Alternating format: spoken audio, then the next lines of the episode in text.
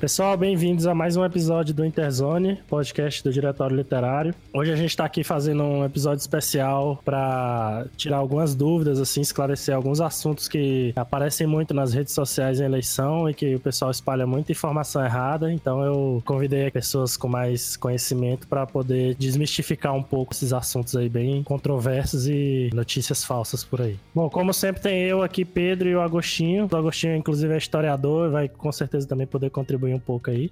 Temos aqui uma socióloga aí, é assistente social com mestrado em sociologia e se apresenta pra gente rapidão aí, Carol. Boa noite, gente. Meu nome é Carolina, mas pode me chamar de Carol. Não é bem a minha área que eu mais estudo, mas é que eu me envolvo muito, política, e vou tentar contribuir com o máximo que eu tenho vivido, presenciado e lido sobre. Massa. E o outro, que é historiador também, colega do Agostinho aí, que com certeza vai contribuir muito também, é o Leônidas. E aí, galera, boa noite. Primeiro, agradecer pela oportunidade de estar aqui, falar um pouco com vocês. Meu nome é Leônidas, eu tenho graduação em História, mestrado em História pela Federal Fluminense e, no momento, estou fazendo doutorado em História também pela Universidade Federal Fluminense. Então é isso, a gente vai puxar alguns tópicos aí que tem alguma relação com a eleição e vamos tentar esclarecer para quem tem muita dúvida nesse assunto, como eu, por exemplo.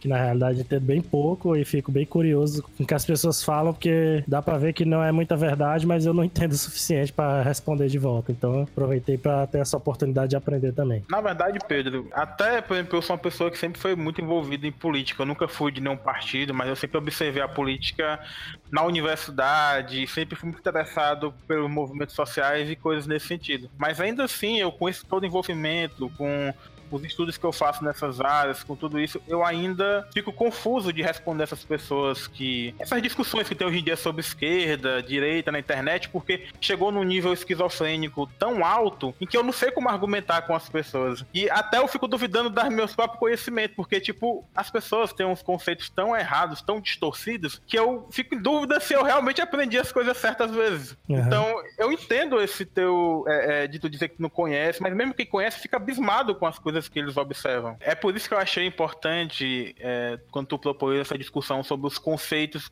basicamente são conceitos elementares, né, da discussão política, mas que no Brasil se perdeu. E na minha opinião, isso se perdeu muito por um movimento que começou há muito tempo, que não é só por essa pessoa, mas é muito forte de uma espécie de olavismo cultural que está acontecendo na direita brasileira, né? Que por causa de vários contextos históricos, várias situações diferentes, acabou tendo uma proporção que eu acho que nem ele imaginava que teria na, na, política nacional. E, ironicamente, esse olavismo cultural, ele é um gramscianismo de direita, que não é uma coisa inédita, porque a, a direita italiana já fazia um gramscianismo de direita, mas que no Brasil, nessa proporção de influência cultural, de distorção de conceitos, de maquiamento da, da própria posição deles com uma oposição de pintar o inimigo deles, digamos, à esquerda, como demoníaca, uma coisa horrível, uma coisa que é nojenta.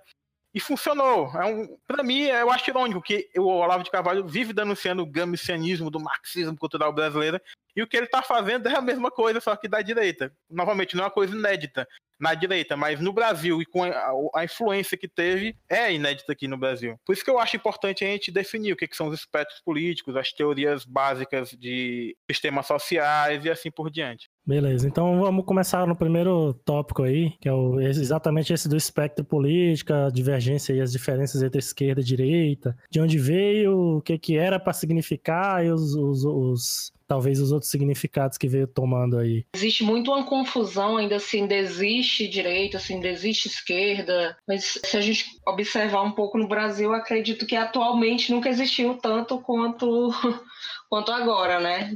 Digamos assim, não a polarização, mas essa divergência de dois lados é como se o projeto político do Brasil só se resumisse a dois lados, o que na verdade não é, né? Não é só Lula e Bolsonaro, né? É uma diversidade de demandas que acabam se resumindo a isso. Atualmente, eu acho que é essa confusão muito grande porque, como o Agostinho falou, tanto a direita quanto a esquerda se apropriam, às vezes, dos mesmos autores, né? A direita se apropriou já de Gramsci também, e isso acaba meio que deixando as pessoas, assim, confusas, né? Quem é por fora, principalmente, seduzidas por discursos que não necessariamente são certos, são, são concretos, são verdadeiros.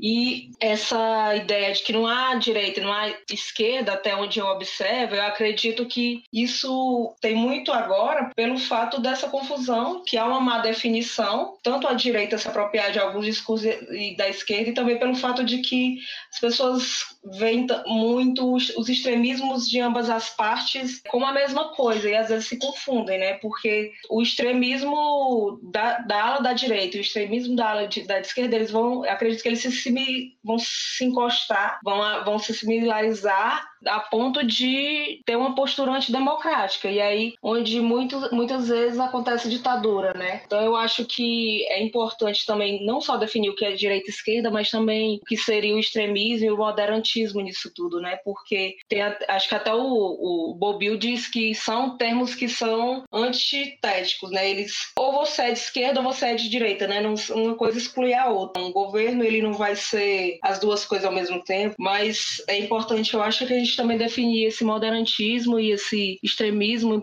principalmente em época de extrema direita que a gente vive agora, né? Porque eu também acho que é essa confusão muito grande que até onde eu observei, a direita do Brasil, dessa, dessa parte mais contemporânea, elas nunca houve de fato alguém que se definisse como direita, não? até essa eleição agora, né? Que as pessoas realmente, o movimento bolsonarista se define como direita, né? Esse que também veio do Olavo de Carvalho também, né? Através do Facebook, do WhatsApp. Acho que mais do que nunca a gente viu um movimento de direita com páginas no Facebook dizendo que são direitistas, inclusive eles usam até direita opressora e tal. Então eu acho que, por exemplo, a, a, nos anos 90 o PSDB não necessariamente se define direita, mas agora a gente, mesmo a gente sabendo que o PSDB de, de uma forma ou de outra acaba sendo de direita, até onde eu vejo, né? É. Alguns definem como centro-direita, mas talvez o Alckmin seja é, o centro do PSDB, mas acho que mais do que nunca o PSDB agora está se definindo com direita, com o Dória, né? Um movimento que eu acho que acontece muito é que o PSDB, ele em teoria, em discurso, por exemplo, do Fernando Cardoso, em discurso, ele é centro-esquerda, no discurso da social-democracia e tudo mais. É, só dizem que, que, ele era, né? Só que na prática, do governo do Fernando Henrique, aí já era um governo de direita por causa do contexto histórico dos anos 90, privatização, austeridade, ia contra a conceituação de esquerda, apesar da ideologia, digamos assim, que está escrito na carta de fundação do partido ser meio ali centro-esquerda, mas a prática dele não foi de centro-esquerda, foi uma prática, Sim. na minha perspectiva, de direita. Que aí foi que o PSDB foi começando a ser com essa taxação de direita. Só que aí eu acho que hoje, com o movimento da direita mesmo, que se considera direita, o PSDB acabou sendo empurrado muito mais por centro e talvez até mesmo, hoje em dia, para um pouco de esquerda. Eu não considero, mas é a visão que o pessoal tem, que o, o, o esse movimento do Bolsonaro, ele é tão de direita que ele empurra o PSDB para o centro para um pouquinho para a esquerda. É, inclusive essa é um, uma das fake news que eu já ouvi falar, né? Que o PSDB, na verdade, seria a esquerda do Brasil e o PT a extrema esquerda e o Bolsonaro é, é apenas a direita, né? A centro-direita. Isso é um, um conto de fadas que eu não sei para que para quem é que se conta, mas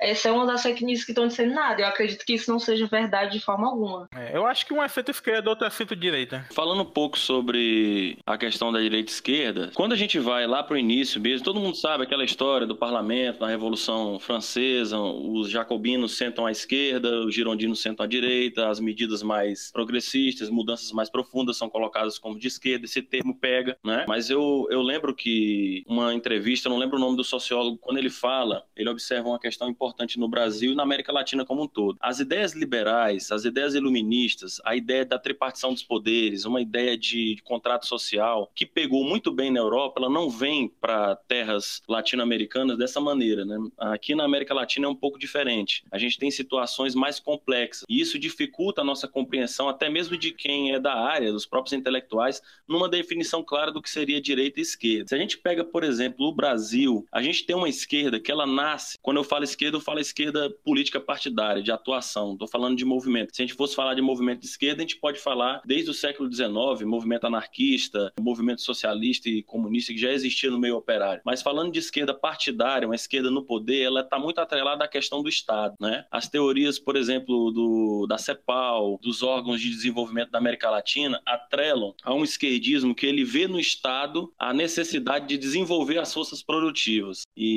dentro dessa perspectiva, a gente tem também a herança trabalhista, né? Que também pode ser entendida como uma corrente de esquerda. A grande contradição nisso tudo é porque se a gente entende esquerda na concepção do Norberto Bobbio, a gente também tem que entender como a, a esquerda enquanto a tentativa de, no mínimo, de reformar ou até de destruir o Estado, o que seria o comunismo, né? Se a gente pode definir o comunismo de uma maneira simples e direta, o comunismo tem por fim a destruição do Estado, a destruição do Estado, mas é claro, a destruição das classes sociais. Então a gente não tem isso também no Brasil. Hoje você pode entender o PT como uma área, um campo da esquerda, pode, mas você não pode entender o PT como um campo comunista. O PT nunca foi revolucionário. O PT nunca propôs a destruição do Estado. O PT nunca propôs a, a destruição das classes sociais. O PT tem um reformismo e uma crença de que o Estado brasileiro vai conseguir trazer o desenvolvimento através de financiamentos, através de uma intervenção mais séria e mais sistemática dentro do tecido social. O problema de definir a esquerda como quanto mais Estado, a esquerda, esse para mim é o discurso que é onde nasce muita confusão de o que é esquerda e o que é direita. Porque o que, é que esses caras falam? Falam que se tem muito Estado, é esquerda, se tem menos Estado, é direita. E como tu tá mesmo falando,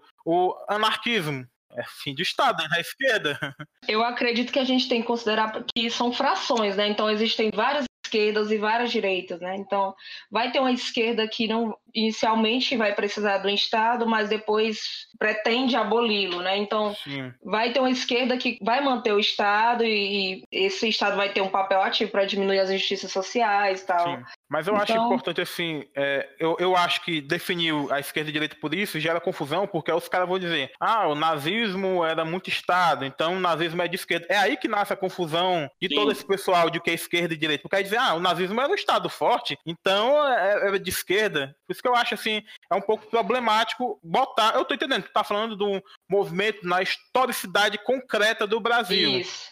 Só Sim. que na, na teoria, se você levar esse, que é, como os pessoal Vou falar assim do que realmente acontece. Os comentaristas de YouTube falam, eles botam essa concepção de esquerda como mais Estado e direita como menos Estado. Aí fica a direita como se fosse liberdade e a esquerda como se fosse controle. É esse o campo que eles estão querendo dominar a mentalidade coletiva das pessoas. É colocar a ideia de é. esquerda como controle e da direita como liberdade. É esse todo o discurso desses idiotas tipo Nando Moura, Mamãe Falei. É sempre isso. A esquerda quer acabar com a sua individualidade, quer lhe controlar porque é mais Estado, Estado total enquanto a direita não. Nós somos bonzinhos e queremos libertar vocês do Estado, do, de tudo. O, o que é uma grande contradição, porque o bolsonarismo, os eleitores do Bolsonaro são altamente estatistas, né? O exército, é, militarismo, então é, um, é, é, de fato é uma contradição muito grande, mas... Ele fez um samba de crioulo doido, botando ali militar, botando outra liberal, pra tentar aí, tentar passar a imagem Tipo, dependendo de onde ele tá, ele diz que é mais estatista, ele é mais ultraliberal. É um discurso é dele verdade.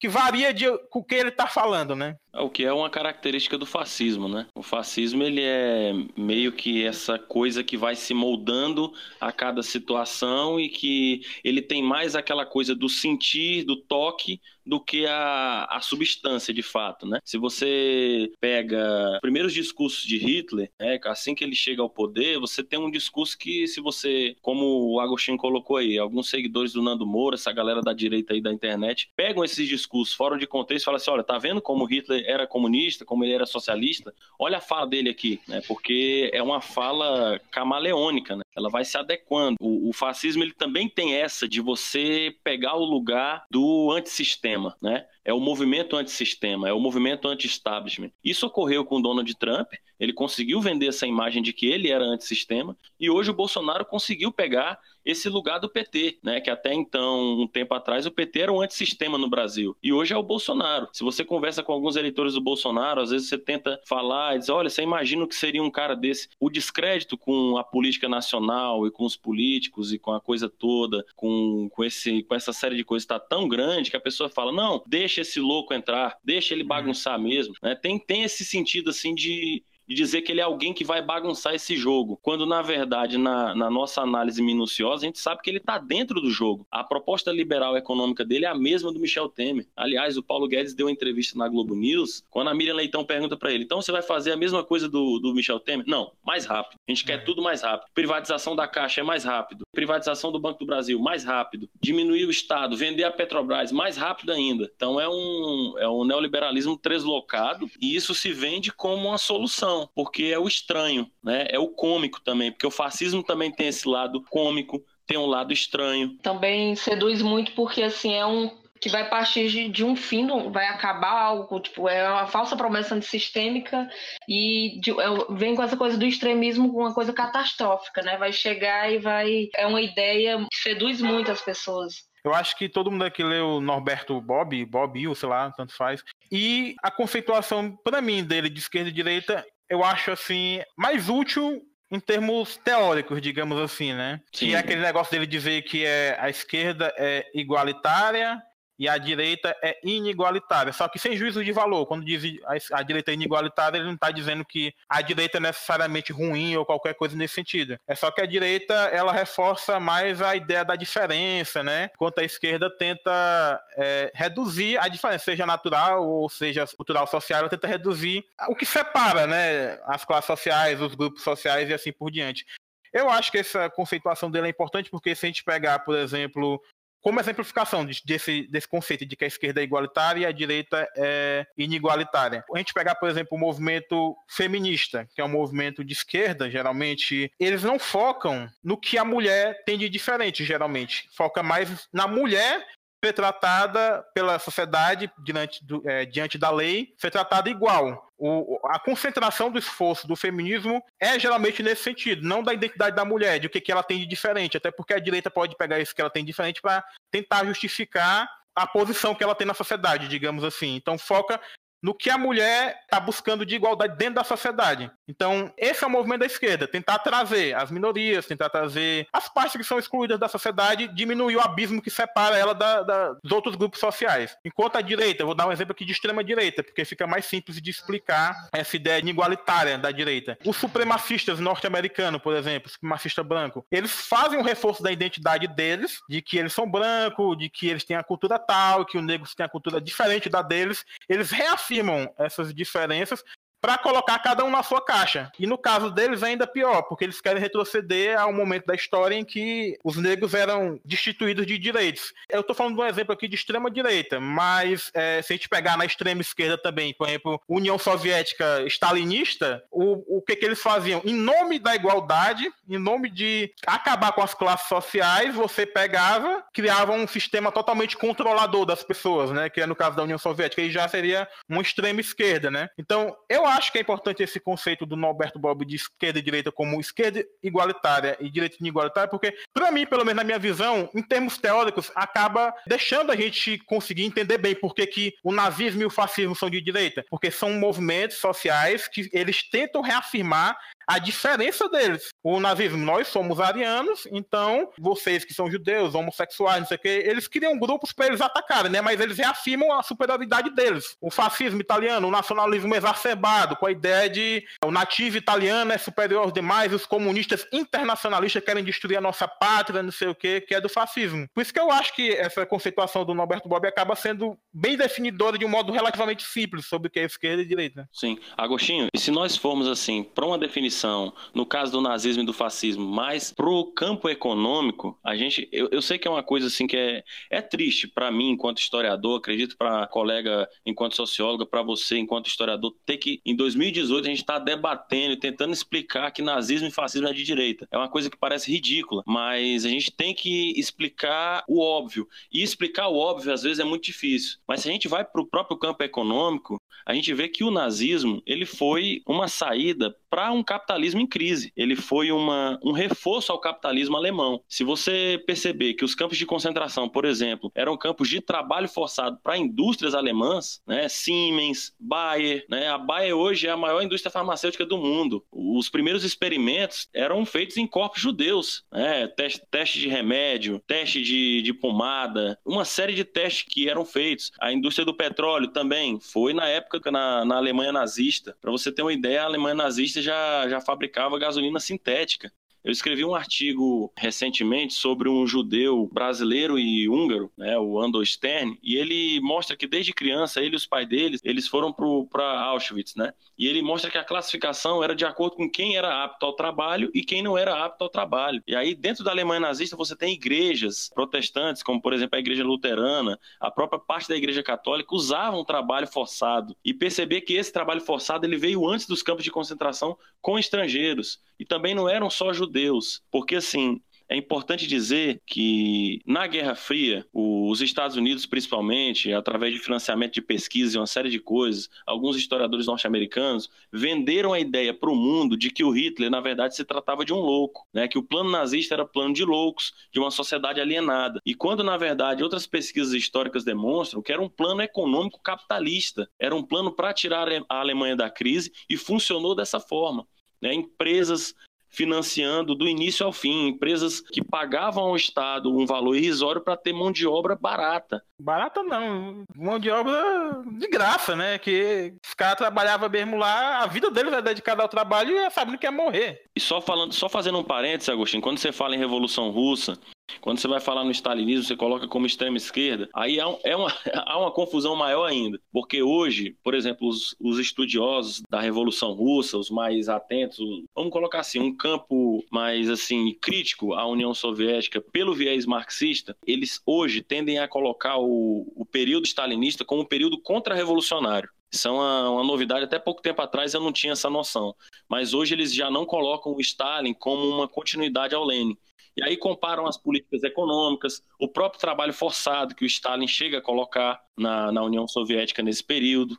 Né, uma série de fatores que fazem com que o governo stalinista ele se, ele, ele se distancie muito do período do Lenin. Né? Quanto a essa questão aí, eu entendo é, da diferença do Lenin para o Stalin, mas o discurso do Stalin, é, inclusive o Lenin era o discurso dele era do, do comunismo internacional e o Stalin já é uma coisa mais tipo focado só na União Soviética, fechar, não fazer mais esse comunismo internacionalista que era do Lenin.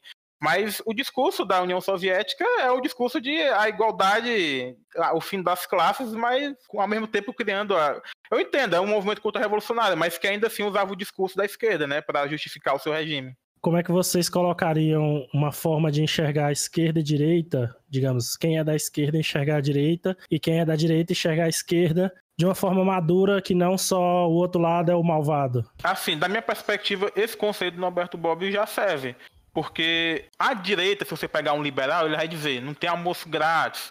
É, vai dizer aquelas coisas comuns da direita, porque eles acham que o Estado não deve interferir, eles acham que as pessoas. Eles acham, inclusive, que a diferença é necessária para o desenvolvimento da sociedade é, o tipo, o pobre Isso. vai ter que se esforçar, porque aí ele leva a sociedade mais para frente, se esforçando mais do que o rico que está acomodado. Então, eles têm essa concepção de que os, ninguém tem que interferir nas diferenças mesmo. Então, por isso que eu acho que a direita ser inigualitária, não igualitária, não é uma ofensa. Para uma pessoa de direita liberal mesmo, uma pessoa de direita que conhece o que é as teorias liberais, teorias de direita até conservadora, ele vai concordar que é, a gente realmente não quer que as coisas sejam iguais. Então não é ofensivo, é uma, é uma visão madura da direita. A esquerda é que tem essa visão já mais de, de. Eu acho que a gente no Brasil é querendo ou não, uma coisa o Olavo Carvalho tem relativamente razão, que é de que a gente tem uma formação universitária muito focada na esquerda, então a gente vê com mais certo a esquerda do que a direita, no começo, digamos assim, né? É assim, eu acho que essa forma de não ver, de não ver um como mal como outro é aquela coisa de não focar no extremismo. O problema é que no tempo de. A gente está vendo um tempo de ultrapolítica, de pós-política, as pessoas estão muito focadas como se houvesse só esses dois lados, ou como se houvesse uma polarização dos dois, dois lados, o que é, atualmente a gente vê que até então tem um, um, lado mais extremo que é a direita, mas não quer dizer que todas as direitas são, são como as bolsonaristas, né? Eu acho que um, uma forma de não ver a, a direita como demonizada, né, seria que pensar que a direita, até então a moderada, ela pensa a liberdade individual como um, uma das coisas a ser valorizada, o que difere da esquerda, que não vai ver pensar mais na justiça social, né? Arrisca mais um, uma ordem em nome de, de lutar por desigualdades, enquanto a direita está mais preocupada em, sei lá, em manter uma ordem, assegurar uma ordem, né? É, também eu acho que a direita também tem preocupação muito grande em criar mercado atrativo para o capital e tal. E, e a esquerda com, mais preocupada com justiça social e diminuir desigualdade social. Mas quando a gente se leva para o extremo, principalmente que a gente está vivendo agora, né, não tem como não problematizar o uso de discurso e de meios fascistas para é, atrair o, o, povo, né? Então, é por isso que está havendo tanto conflito, tá? acho que acredito que seja uma das eleições mais, assim, tenebrosas que a gente está vivendo, mas o que se considera, tipo, que a gente pode considerar como não demonizado é que são duas visões diferentes, né? E, e, que às vezes se confundem, tipo, ambos os lados prezam por reformas. E aí, de certa forma, isso às vezes acaba deixando para trás a antítese que, que tem entre os dois lados. E aí fica essa coisa de, ah, você é comunista, você é fascista, mas isso é uma, uma consequência que eu acredito que seja dessa pós-política, que é uma coisa que despolitiza as pessoas, né? Deixa as pessoas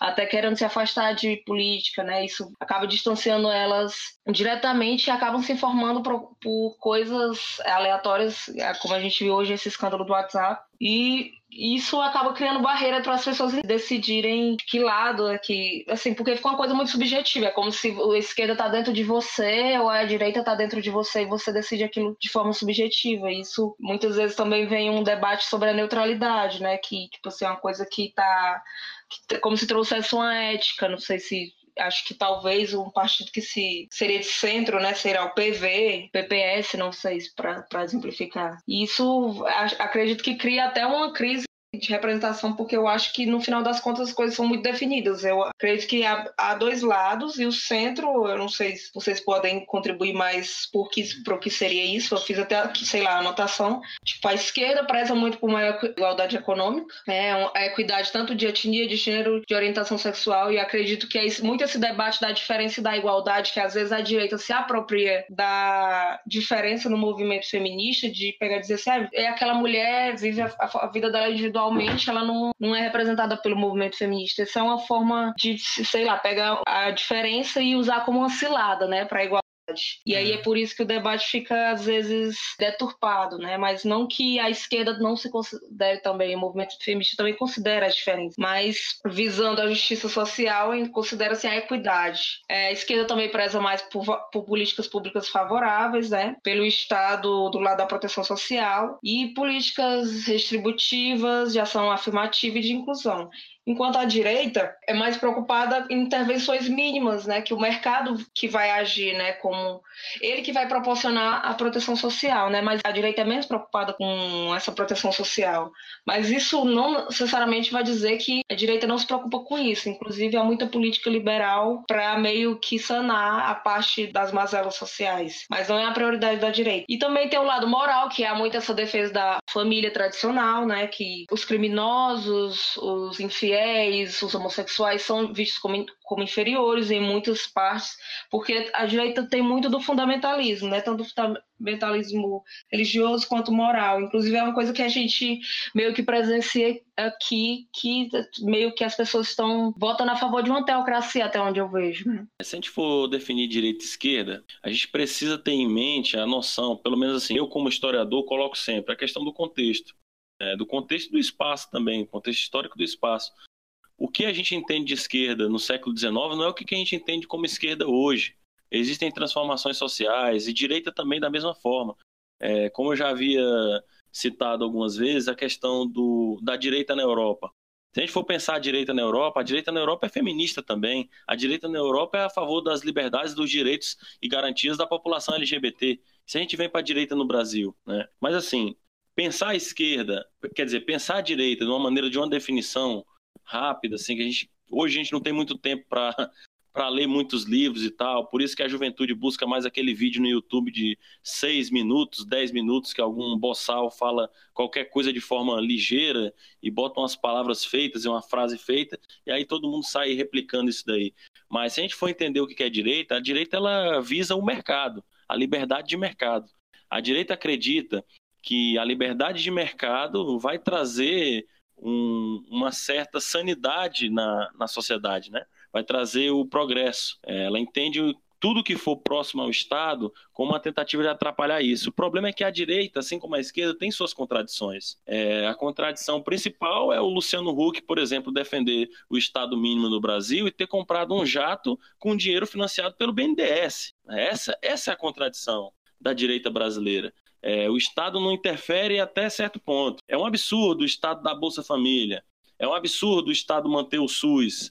É, mas quando o Estado financia os empresários, quando o Estado financia um projeto próprio, individual, ah, isso daí o Estado está correto. Então tem uma, tem uma certa ambiguidade, até porque, como eu falei no início da fala, o nosso liberalismo ele é um liberalismo meio capenga. Ele não pega o liberalismo que vem da Europa, assim, não é um, um, um, algo assim no século XIX, nosso liberalismo é escravocrata, né? Então é totalmente. É, tem diferente. isso também. Tem, tem essas diferenças também.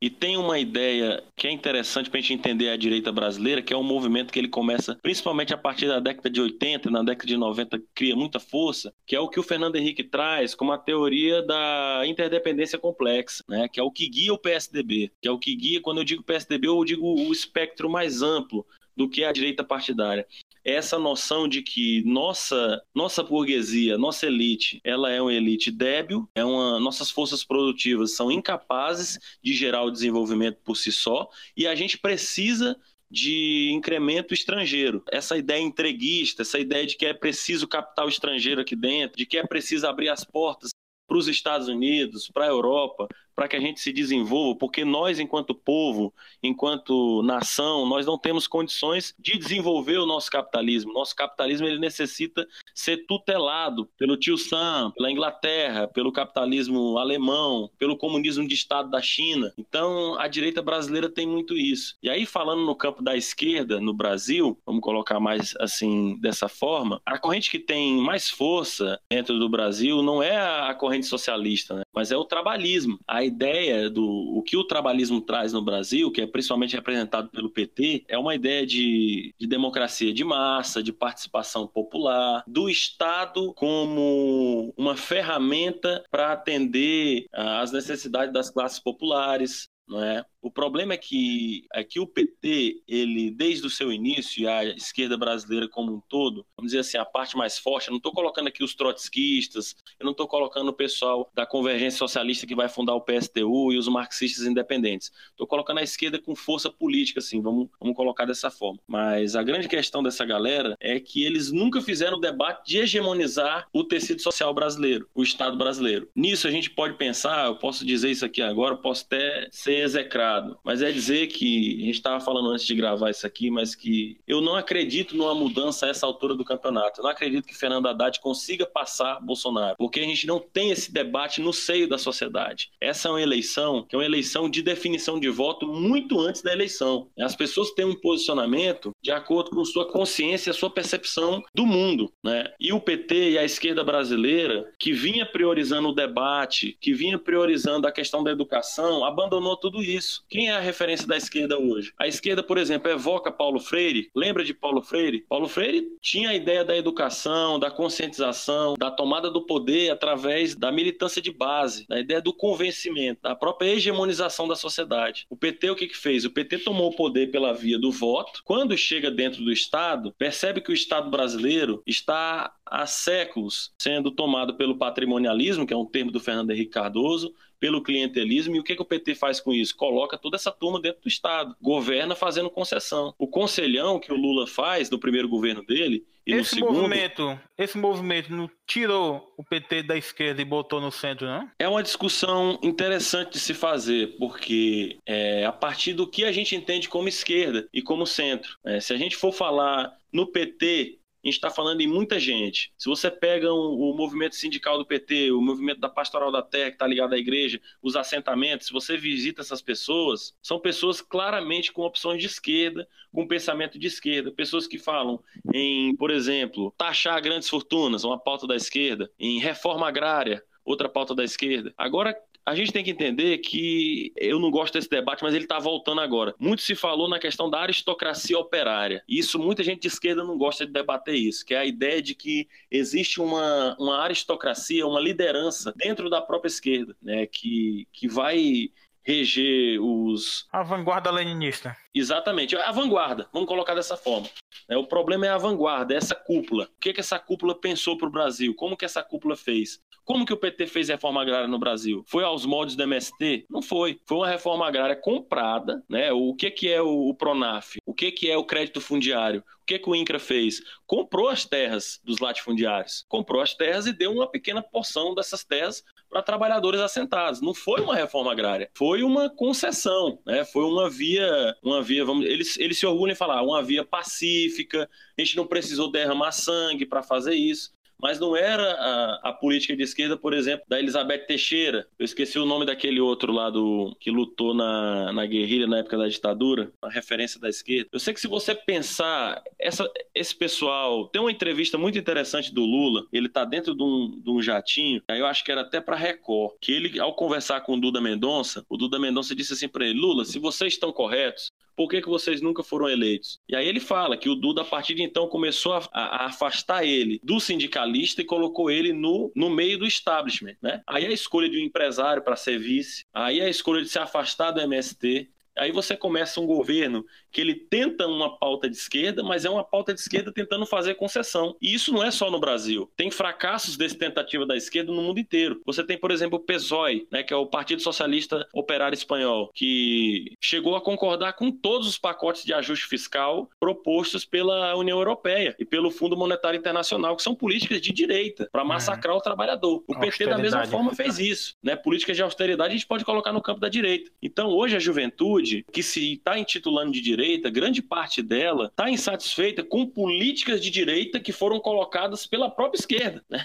Eu coloco esse termo assim, é, é um pouco complicado, mas essa é a verdade. É, muitas críticas que se fazem ao PT do que o PT fez no poder, do que a esquerda fez, são práticas da direita que foram capturadas por esses partidos de esquerda para se manter no poder. Eu particularmente concordo com essa opinião aí, porque eu, como anarquista, nunca consegui entender PT como esquerda, eu entendo o PT como centro-esquerda, desde que pelo menos assumiu em 2002, né? Teve esse movimento vindo por centro, abandonando as pautas mais radicais que o PT sempre foram pautas históricas do PT, que foram colocadas de lado, inclusive o partido se fragmentou em vários outros partidos por causa do abandono dessas pautas, né? E eu nunca consegui ver o PT como essa esquerda, por isso que para mim esse movimento todo dos últimos quatro anos, seis anos, sei lá, do PT ter se tornado comunista, não sei o que, nunca fez sentido e sempre me assustou, porque eu lutei durante o tempo que eu estava na universidade contra o PT por ele não conseguir e não querer implementar as coisas que ele dizia que, queria, que iria implementar e ainda implementar na prática coisas que eram da direita. Então sempre tive esse movimento de entender o PT como no máximo centro-esquerda. O PT no poder, claro, apesar da, do, da, da carta de fundação do partido ser uma carta totalmente de esquerda. Leônidas, Queria te fazer uma pergunta. Você acha que todas essas, não sei, essas manobras, essas, essas estratégias do PT, eu não sei, do Lula, não sei se, se isso seria o lulismo, se isso cabe mais para a parte do PT que tem, tipo, o Lula.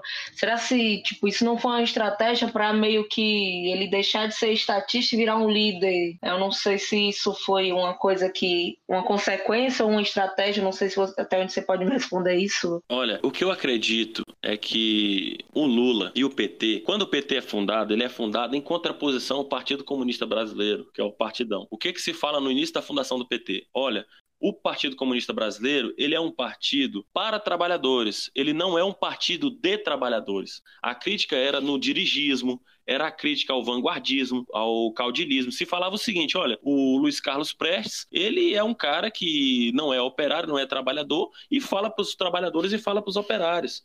O Luiz Carlos Prestes foi um cara que, durante o governo Vargas, apoiou o governo Vargas a mando do Stalin, o que não deixa de ser verdade, que realmente isso aconteceu. O Stalin, ele, ele fala para o Luiz Carlos Prestes e para o PCB para ele não lutar contra o Getúlio Vargas, porque o Getúlio Vargas estava lutando contra, o governo brasileiro estava lutando contra o fascismo e o nazismo. É, então o PT se funda nisso. E uma das questões do PT é nós não somos um partido, no início, né? Nós não vamos ser um partido personalista, nós somos um partido de povo. Nós somos um partido de democracia popular, é o projeto de democracia de massas. Só que no decorrer do processo histórico, o processo histórico ele é mais forte do que qualquer conceito, do que qualquer amarra que se tente colocar dentro do individualismo, de qualquer posição pré-concebida. O Lula vai assumindo essa figura que foi o Luiz Carlos Prestes a outro período no PCB. Hoje o PT é o quê? O PT é o Lula. Quem foi contra o Lula dentro do PT? Onde é que está hoje? É, cadê o Cristóvão Buarque? Cadê a Marina Silva? Cadê uma série é de outras Luiz Helena. É Luiz Helena. O pessoal teve que sair do partido. Cadê o Tarso Genro hoje, que mesmo dentro do PT tenta colocar algumas posições divergentes, está isolado do partido. Fernando Haddad, para quem não sabe, ele é assessor do Lula desde os 17 anos de idade. Ele começou a trabalhar no Sindicato dos Metalúrgicos do ABC. Né? Ele acompanhou o Lula em todos os momentos, até quando o Lula foi deputado federal, ele era assessor do Lula. Então, é, é uma questão que até o próprio Ciro Gomes denunciou isso, é o caudilismo da esquerda, né, que ele falou. É aquela questão de dessa liderança, de que tem que ter um que seja a estrela maior e que essa pessoa vá guiar todos, aquela coisa, que é antimarxista. Né? É bom dizer isso. Para quem fala que o PT é marxista, é antimarxista. Porque Marx dizia o quê? Os trabalhadores, com sua auto-organização, irão mudar a sociedade. Auto-organização dos trabalhadores. Não existe auto-organização dos trabalhadores quando se tem o vanguardismo. Essa é, é, é, a grande, é o grande problema do PT. E esse é o problema da juventude e dos, das pessoas que ficam na internet dizendo que o PT é comunista, de que o PT é socialista, é. de que quer transformar isso aqui numa Cuba. É, é, vazio esse discurso, porque o mesmo cara que, que, que aponta isso, que critica isso, é o cara que diz: ah, o PT financiou o Eike Batista, o PT usou o BNDES para dar dinheiro para empresário. Então, como é que um partido comunista dá dinheiro para empresário? Um, um, partido que enriquece banqueiro e que todos os empresários que reclamam hoje em dia que ele é comunista pegaram dinheiro com ele. Resumidamente. São as coisas aí da, da democracia brasileira, né, que a gente fica tentando entender. Isso eu acho que já serve como um gancho para a gente entrar na segunda parte, que é da teoria política, né? Que o pessoal fala que o PT é comunista, mas nunca tentou tomar os meios de produção. Então, vocês, a Carol e o Leônidas, quiserem falar sobre o que é comunismo, socialismo, sobre os modelos clássicos né, de organização social. Bom, se a gente for conceituar o que é o socialismo, primeiro é importante dizer que a nomenclatura, o conceito de socialismo, o nome socialismo, ele é antes de Marx. Né? Quando surge Marx, o socialismo já existia. E o socialismo ele era, era, era, identificado como poderia ser várias coisas. Só o que a gente tem é na Primeira República no Brasil, pessoas escrevendo jornais, se autodeclarando socialistas e defendendo ideias positivistas, defendendo ideias liberais e achava que isso era ser socialista. Porque o termo, vamos dizer assim, socialismo, né? Se a gente entender como aquilo que segue o social, que é pelo social, é, é, é, algo muito amplo. A grande questão é que em 1848, o Marx, quando escreve o Manifesto Comunista, ele define para o mundo o que é a principal corrente socialista, que é o socialismo científico. Né? E o socialismo científico ele não é ele não é separado do que é o comunismo para Marx. É, o socialismo em Marx ele é um estágio que ele é necessário para a chegada ao comunismo. O que seria o socialismo? Seria uma, uma ideia de que o Estado e os meios de produção passam a pertencer a quem produz de fato. Para Marx, o trabalhador ele é alienado no seu trabalho, porque ele produz, ele faz a peça, ele trabalha, mas ele não recebe o valor que faz aquela peça. Outro se apropria daquele trabalho. Então, para Marx, isso é, explora, é a exploração do, do patrão sobre o trabalhador. Né? E Marx entendia o socialismo quando uma sociedade, o trabalhador, ele consegue deter os meios da sua própria produção. Então, isso seria a base do socialismo. Né? E no socialismo, para Marx, haveria ainda um conceito que é um tanto quanto complicado. Às vezes aparece uma ideia de ditadura do proletariado, mas também em Marx aparece uma, um governo democrático em certo sentido. Então, o certo é que não há um consenso muito claro em Marx do que é de certa forma, não é, não é um conceito fechado, que é o socialismo. Nem antes mesmo de Marx escrever o Manifesto Comunista, e ele também não é um conceito fechado na época que ele escreve, nem é um conceito fechado hoje. Se você for ler o Polantzas, na década de 70, ele explicando o que é o socialismo é de uma forma. Se você lê hoje a Ellen Wood, que é talvez a última autora a debater sobre socialismo, é totalmente outra forma.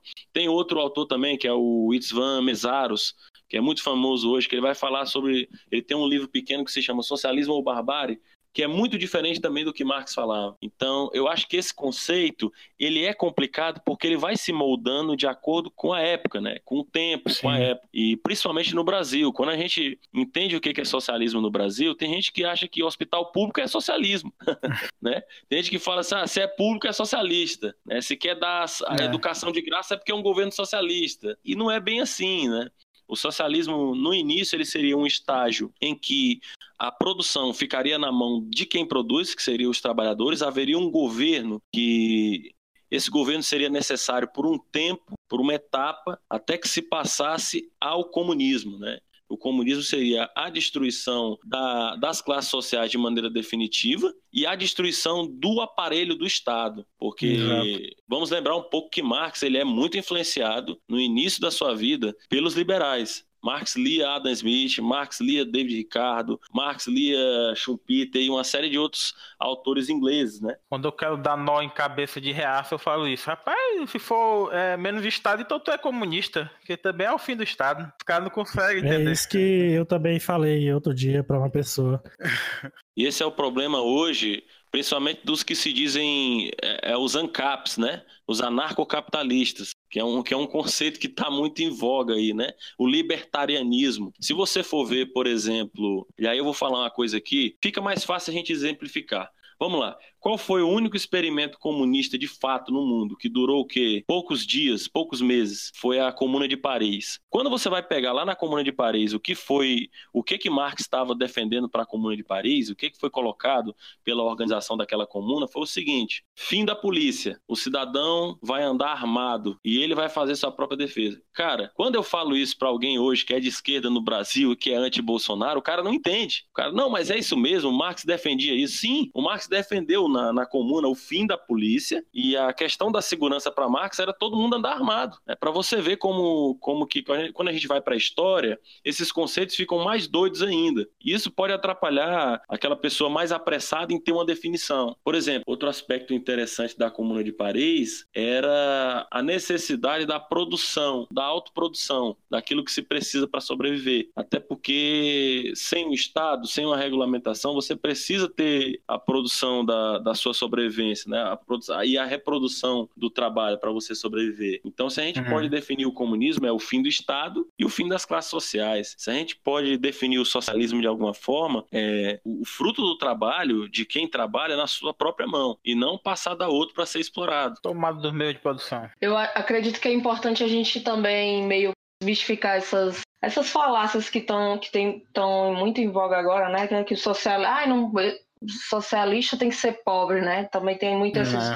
O socialismo ele não é a socialização da pobreza, né? Ele é a defesa de um objetivo político e, e tipo, de querer mudar o sistema atual e não é sobre voltar ao passado, também como dizem, ai, vocês vão pegar e vocês não podem ter iPhone, vocês não podem ter, ter notebook. Não é sobre odiar o que é moderno também, né? Isso aí, é... na verdade, é hipocrisia e burrice, resumidamente, né? Porque você não está vivendo num sistema socialista, você não está vivendo num sistema comunista, não está vivendo num sistema anarquista para precisar dividir tudo. Você está lutando para tentar implementar algumas igualdades sociais. Quem sabe você tem utopicamente o desejo de realmente chegar no comunismo, ou no socialismo, ou no anarquismo, ou no que for. Mas você não está vivendo nisso. Você está vivendo a realidade capitalista do nosso período contemporâneo. Você não vai dar, não vai resolver problema nenhum. Eu dar meu iPhone, eu dar meu computador, não vai resolver, não vai resolver nada na, na, na, na divisão de classe, não vai resolver nada no abismo social. Isso é hipocrisia e burrice pura. Infelizmente, as pessoas botam isso, né? E dizem lá, é, é, mitei, né? Porque falou uma merda dessa, o cara disse que mitou e sai. É foda, é cara. É exatamente. É por isso também que eu acho que isso, esse tipo de coisa é importante refutar, assim, meio que diretamente, porque realmente é, é muito do que a gente vê, né? Para, na cabeça das pessoas que bradam aí o anticomunismo e tal, é, basicamente, pelo que eu percebo, é que o comunismo é pegar o dinheiro de todo mundo e dividir para todo mundo. e não tem nada disso. Isso não passa nem perto, né, do que, do que digamos assim, foi idealizado. E aí eu acho muito importante refutar diretamente essas falácias para realmente não deixar dúvida nesses assuntos, porque às vezes o, o conceito, para quem não estuda, pode ser um pouco difícil de entender, mas quando você pega é, exemplos práticos assim e refuta, acho que é mais eficiente, tá até. Eu só queria colocar essa questão do Desse, desses atores, né, desses, vamos dizer assim, desses influências digitais aí, esses influenciadores aí. É, por exemplo, quando você está falando, quando a Carol e o Agostinho falaram essa questão, atrelar socialismo à pobreza, é um pensamento corrente no, na sociedade brasileira, mas também muito ligado à ideia franciscana, né? De que todo mundo tem que ser pobre, que a pessoa para falar alguma coisa, para ter alguma credibilidade política, ele tem que demonstrar pobreza. É, inclusive, só, só fazendo um parênteses bem rápido, Inclusive, eu acho que Marx nem sequer descreve uma sociedade socialista. Né? Ele acho que tem um, apenas um livro que ele detalha essa sociedade socialista. O, no cristianismo, na Bíblia, é que tem essa ideia de que você tem que tirar do que é seu e dividir para os pobres. Isso não tem no, no, nas ideias de Marx. Sim, até porque Marx ele, até porque Marx ele foi o maior estudioso do capitalismo. O Marx estudou o capitalismo inglês a fundo. O capital é isso, é o estudo do capitalismo inglês, né, que é onde ele apostava que seria feita a primeira revolução comunista do mundo. Né? E assim, só só falando um pouco sobre essa questão de socialismo e pobreza, até entre os que se dizem capitalistas e liberais e da direita conservadora, há essa acusação de riqueza como se isso fosse algo ruim, né? Eu lembro do. Eu assisto sempre esses retardados todos aí para sorrir também, para poder saber o que, que eles pensam, né?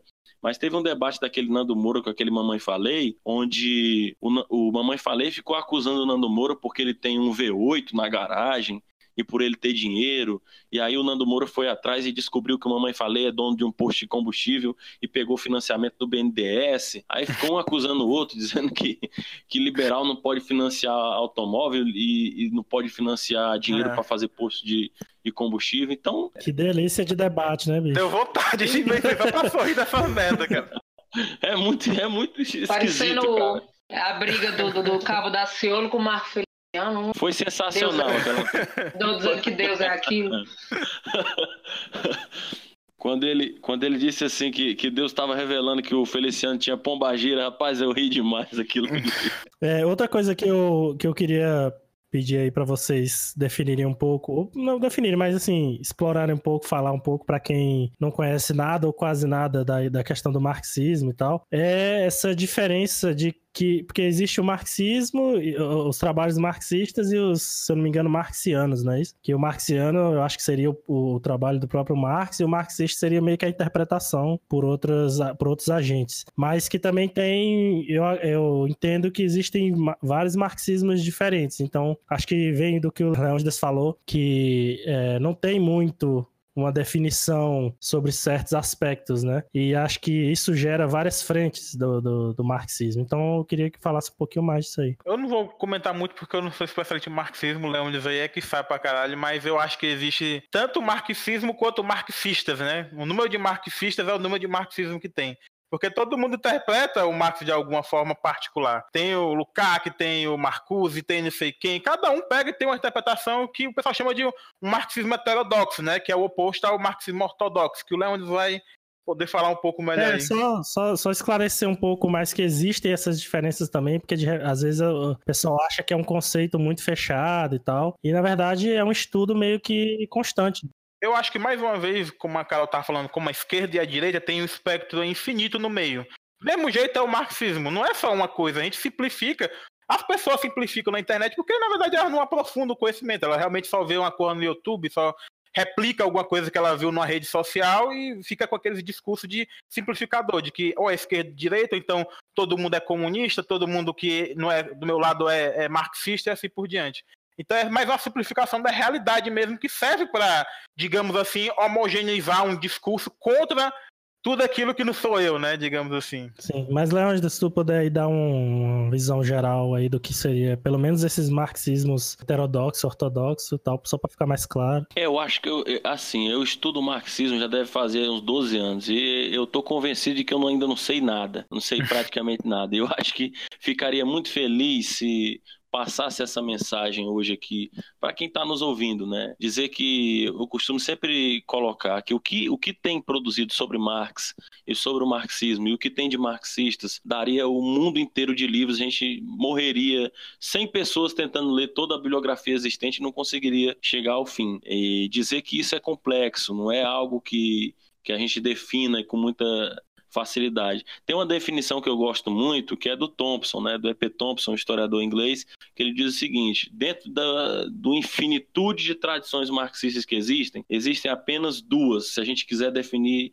todas em duas. Aí ele vai falar: uma é a que é a cristalizada, que é a que acredita em, em posicionamentos firmes dentro do marxismo, e a outra, que ele disse que ele se filia, é a tradição do que ele chama da crítica ativa do materialismo histórico, é a razão crítica ativa, que ele vai dizer o seguinte: que o marxismo ele, ele é feito, ele foi feito, ele foi proposto, o materialismo histórico dialético, para ser criticado, é, para ele mesmo sentir a crítica e ser autocriticado. Não sei se estou colocando de maneira fácil de ser entendida, mas é algo que está em constante transformação, essa ideia marxista. Se a gente for entender o marxismo como aquilo que segue a Marx, a gente vai entender, por exemplo, a geração de Frankfurt, que o Agostinho citou, é uma, é uma geração, são estudiosos mais ligados à questão da informação, a questão da. É a teoria crítica e da racionalidade negativa. É, da própria existência. São conceitos que são mais próximos, é, próximos do íntimo do ser humano ligado a isso ao marxismo, até por isso eles dialogam um pouco com a psicanálise, né? Se a gente for pensar nas questões de trabalho, né? a gente tem o Thompson que vai pensar o marxismo é, e as classes sociais. Se a gente for pensar na questão política, a gente tem Lenin, né, que debateu a ideia do partido político. Lembrando que em Marx não existe debate sobre partido político, debate com mais força e sobre política. Marx debatia sobre economia, sobre sociedade, história e filosofia. A política em Marx é, é ínfima. Tem um livro do Norberto Bob que se chama As Formas de Governo. E ele fala isso, quando ele coloca o tópico lá, Marx. Ele coloca: Marx não propôs de forma mais sistemática um modelo de governo que, é que Marx não propõe modelo de governo? Porque o modelo de Marx era não ter governo. Quando eu vou assistir aquele garoto no YouTube que tem um canal chamado Ideias Radicais, que ele se diz anarcocapitalista, ele fala uns absurdos lá, uns negócios assim, como se pudesse no instalar de dedo a gente acabar com o Estado, não ter mais nada, que acho que o sonho desse pessoal anarcocapitalista é esse. Se esse pessoal anarcocapitalista que odeia tanto a esquerda lesse Marx, eu acho que eles ficariam impressionados, porque no livro do Marx lá, a crítica à filosofia do direito e Hegel, a crítica do programa de Gotha, tá lá, Marx fala claramente, a nossa, a nosso, nosso principal objetivo é o fim do Estado, é acabar com o Estado. O que é o Estado para Marx? É o gerente comum dos negócios da burguesia. O que, que foi o PT no governo Lula-Dilma? Foi um gerente comum dos negócios da burguesia. Gerdau estava lá dentro do governo do PT, Odebrecht estava dentro do governo do PT, estava todo mundo. Então, como colocar. Eu sei que eu estou voltando ao assunto, mas tudo está interligado. E aí, voltando à questão do marxismo, quando você vai pensar cultura, por exemplo, pensa em Gramsci que também é, é um autor marxista. O Lukács com a estética. Quando a gente vai pensar também, como o Agostinho falou, na questão da estética, na questão da consciência de classe, a gente vai para Lukács. Então, é uma infinitude de autores. A gente pode colocar o Slavoj Zizek hoje também como, embora ele não se defina marxista, ele se chama de comunista. Ele diz que ele é um comunista. Ele não se define como marxista, mas também tem um pouco do, do pensamento de Marx. É dizer para essa galera que nos ouve que a gente precisa ter menos certeza das coisas. Eu acho que esse é um passo interessante. No, no momento Exato. que a gente vive no Brasil, é a gente não ter tanto, não afirmar com tanta categoria. Eu sei que a juventude, até por uma questão de ansiedade, de querer ver a mudança, de querer ser parte dessa mudança, se define rapidamente. Ah, eu sou de direita, eu sou liberal, eu sou isso. Porque é muito bom, né? A gente fazer parte de um movimento, a gente sentir que a gente está certo. A sensação que a gente tem quando a gente sente que está certo e que faz parte de um grupo maior é muito boa. Eu acho que o pessoal que acredita que o Bolsonaro vai assumir primeiro de janeiro e vai mudar o Brasil, vai transformar isso aqui na Suíça, acho que esse pessoal é muito feliz. Eu queria ter essa felicidade. Eu queria acreditar nisso e acreditar que, que se o Fernando Haddad ganhasse primeiro de janeiro, a gente ia transformar isso aqui na Finlândia e que o, a fome ia acabar e que o mundo. E, e é entender que as coisas são complexas porque os processos históricos são complexos porque o mundo é um lugar complexo, porque nada é, é, exato, não existe, ah, é comunista, ah, é socialista. É, as pessoas têm sentimentos, as pessoas têm vai e volta, as pessoas mudam de posicionamento. Elas misturam as, os posicionamentos também. Com certeza, não há, não, há, não há esse purismo dos conceitos, né? Não existe isso. O Lenin tem um livro que se chama Esquerdismo, a doença infantil do comunismo, quando ele justifica os ataques que ele fez aos anarquistas e os mais revolucionários dentro do partido bolchevique. O Lenin já começa ali a, a, a demonstrar que não tem essa, essa unidade, né? Que não existe essa questão toda. Mas eu acho que um dos problemas da esquerda hoje é justamente porque a gente questiona demais, fica com dúvida das nossas próprias certezas, enquanto isso a direita tá lá fazendo vídeo no YouTube com certezas simplificadas e que as pessoas estão buscando essas certezas e encontram nesses vídeos, enquanto a esquerda tá sempre discutindo, sempre pensando, sempre será que é isso mesmo? Eu sou uma pessoa que eu tenho, eu tenho muita é, é, ansiedade, assim, eu fico muito nervoso de dizer o que uma coisa é ou o que não é. E isso me impede de, por exemplo, ter um posicionamento público, digamos assim, se eu fosse um, uma espécie de Nando Moura, eu não conseguiria falar aquele tanto de merda. Com... Ele sabe que ele fala merda, mas eu não conseguiria falar aquele tanto de merda como ele fala, com a certeza que ele fala. Eu teria vergonha, tá ligado? Mas a, a, esquerda eu acho que tem muito isso, de rapaz, será que que eu penso é realmente assim? Será que essas coisas são dessa forma? Enquanto a direita tá lá simplificando entregando a verdade que a galera quer. É, enquanto a gente tá aqui é, fazendo roda de essa mesa redonda, é, oficina de empoderamento da buceta e tal, e eles estão lá sendo bem direto, assim, eles é. dizem logo é bandido bom, é bandido morto, e a mensagem Exato. já chega diretamente em quem quer ouvir, né? É isso que eu acho também, eu fico impressionado, é que se você procurar no, no YouTube qualquer um desses temas, até que a gente está falando aqui, que são bem mais puxados para a esquerda, né? Você praticamente só vai encontrar vídeos de direita, cara. Não tem, assim, youtuber é, esquerdista de que realmente formado de opinião com, com milhares, milhões de seguidores que faz uhum. vídeo desse tipo. Não tem. Até tem, mas não tem visualizações suficientes. Não, é isso que eu tô dizendo. Pois é, não vai ter esses milhões de seguidores que o Naldo Moura tem, que o MBL tem. Eu acho que isso acontece porque a esquerda também, ela é muito querendo ou não, universitária, ela não consegue transmitir a mensagem dela para a comunidade, ela não se esforça de criar uma estética mais, assim, uma estética que realmente dialogue com a maior parte da população jovem, tipo, o que tu vai ver no YouTube de vídeo de esquerda, vai ter vídeo lá, digamos, comunismo. É um cara na frente de uma câmera só falando e vai embora. Enquanto isso, a direita, claro, tem gente também assina a direita, né? O Nando Moura mesmo é um bosta desse que não tem força nenhuma de produção de valor no que ele entrega no YouTube. Mas enquanto isso, tem gente da direita que faz documentário extremamente não, mas... bem feito, extremamente bem editado, extremamente bem produzido e passando a mensagem da direita. A esquerda não tem muito esse esforço. Na minha visão, não tem. Uma coisa que eu acho engraçada, eu não, não sei no Brasil se tem isso, mas no, eu vejo muito vídeo americano desses caras que saem pelo país dando palestra de contestação à justiça social, ao feminismo, a todos esses assuntos assim, que vão até em faculdade, cara. E, e, e, e tipo, aí você vai procurar um vídeo, ou, ou sei lá, aparece nos relacionados, e aí tem lá, fulano destrói feminista com argumento não sei o quê. Fulano destrói um, um Social Justice Warrior, né? Como eles chamam, o guerreiro da justiça social. É. É, aí você clica e, tipo, é uma coisa que não dá para ter certeza muito do, do que tá sendo discutido ali, mas na cabeça de quem segue esses caras é um argumento, assim, irrefutável. É porque ele, eles meio que trabalham com desonestidade intelectual, eles detupam Exato. tudo e interpretam da forma que convém a eles, é muito complicado de discutir. É, se tem alguma forma de, de da gente pagar por toda essa onda de fake news e de desinformação aí, eu ainda não, não vi como é que a gente vai correr atrás desse erro, não.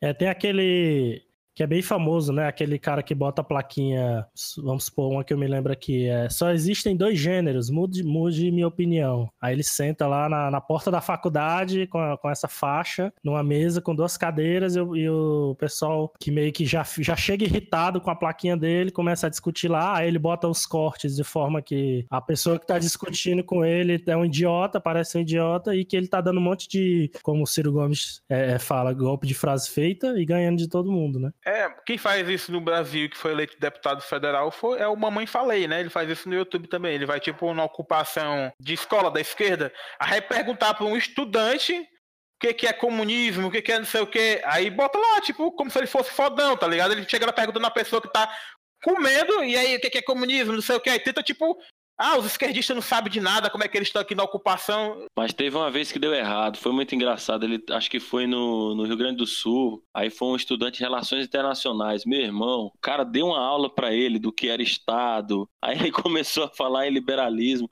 Aí o cara começou a falar do, do Vale do Silício, como que os Estados Unidos financiaram, é. o, o, Estado financia as empresas privadas e tal. E aí o Mamãe Falei ficou muito perdido. Isso aí Porque os caras têm essa ilusão de que os Estados Unidos é, é liberal puro, né? Na cabeça deles. Agora sim, eu só queria, é, dentro dessa ideia dos canais de esquerda, eu só queria é, indicar um canal muito interessante é, que se chama Tese 11. É de uma, é de uma moça, ela fala sobre esses a assuntos. Sabrina, né? comunismo. É, acho que é. É muito interessante esse canal. A linguagem dela, acho assim, fantástico. A forma que ela faz isso. Dentro assim, do que o Agostinho está falando, eu acho que isso é correto. Nós da esquerda, assim, a gente tem uma certa um certo medo, uma certa dificuldade de afirmar certas coisas, até porque a gente entende o mundo como um lugar complexo, os processos são complexos. Então, afirmar uma verdade para a gente é muito mais difícil. Até porque quem estuda, a, esquerda estuda de verdade. Eu acredito que sim. Então, quem estuda cada vez sabe menos, né? E é. eles, e esses youtubers, esses digital influencers é, direitistas aí, eles têm muitas certezas, né? Mas eu acho que isso também é, sai do ponto de que a gente, no Brasil e no mundo inteiro, a gente está num momento ainda de desorganização da esquerda. Qual é a bandeira da esquerda hoje? Pelo que, que a gente luta, de fato? É, o que, que a gente quer? Onde é que a gente quer chegar? É, se a gente pensa na queda do muro, e uma desorganização nos partidos comunistas, a gente vai pensar assim: ah, durante a década de 90, ser de esquerda era o quê? A, a, grosso modo, é lutar contra o neoliberalismo. Sim, mas depois do neoliberalismo, qual é a proposta? Tem as juventudes de partidos hoje no Brasil, de partidos de esquerda, se auto-intitula Juventudes Anticapitalistas. Lutar contra o capitalismo é um fato. Agora, qual é o projeto que a gente tem? A gente quer construir um projeto, mas não tem nada colocado. Eu falo isso porque, por exemplo, se a gente vai para a Europa, a gente falando sobre o fim no, no fim da Segunda Guerra Mundial, os partidos comunistas eles têm um enorme prestígio, porque foi os partidos foram os partidos comunistas, foi o Exército Vermelho quem destruiu o nazismo, né? Então, os trabalhadores são filiados aos partidos comunistas, estavam presentes dentro do exército daqueles países.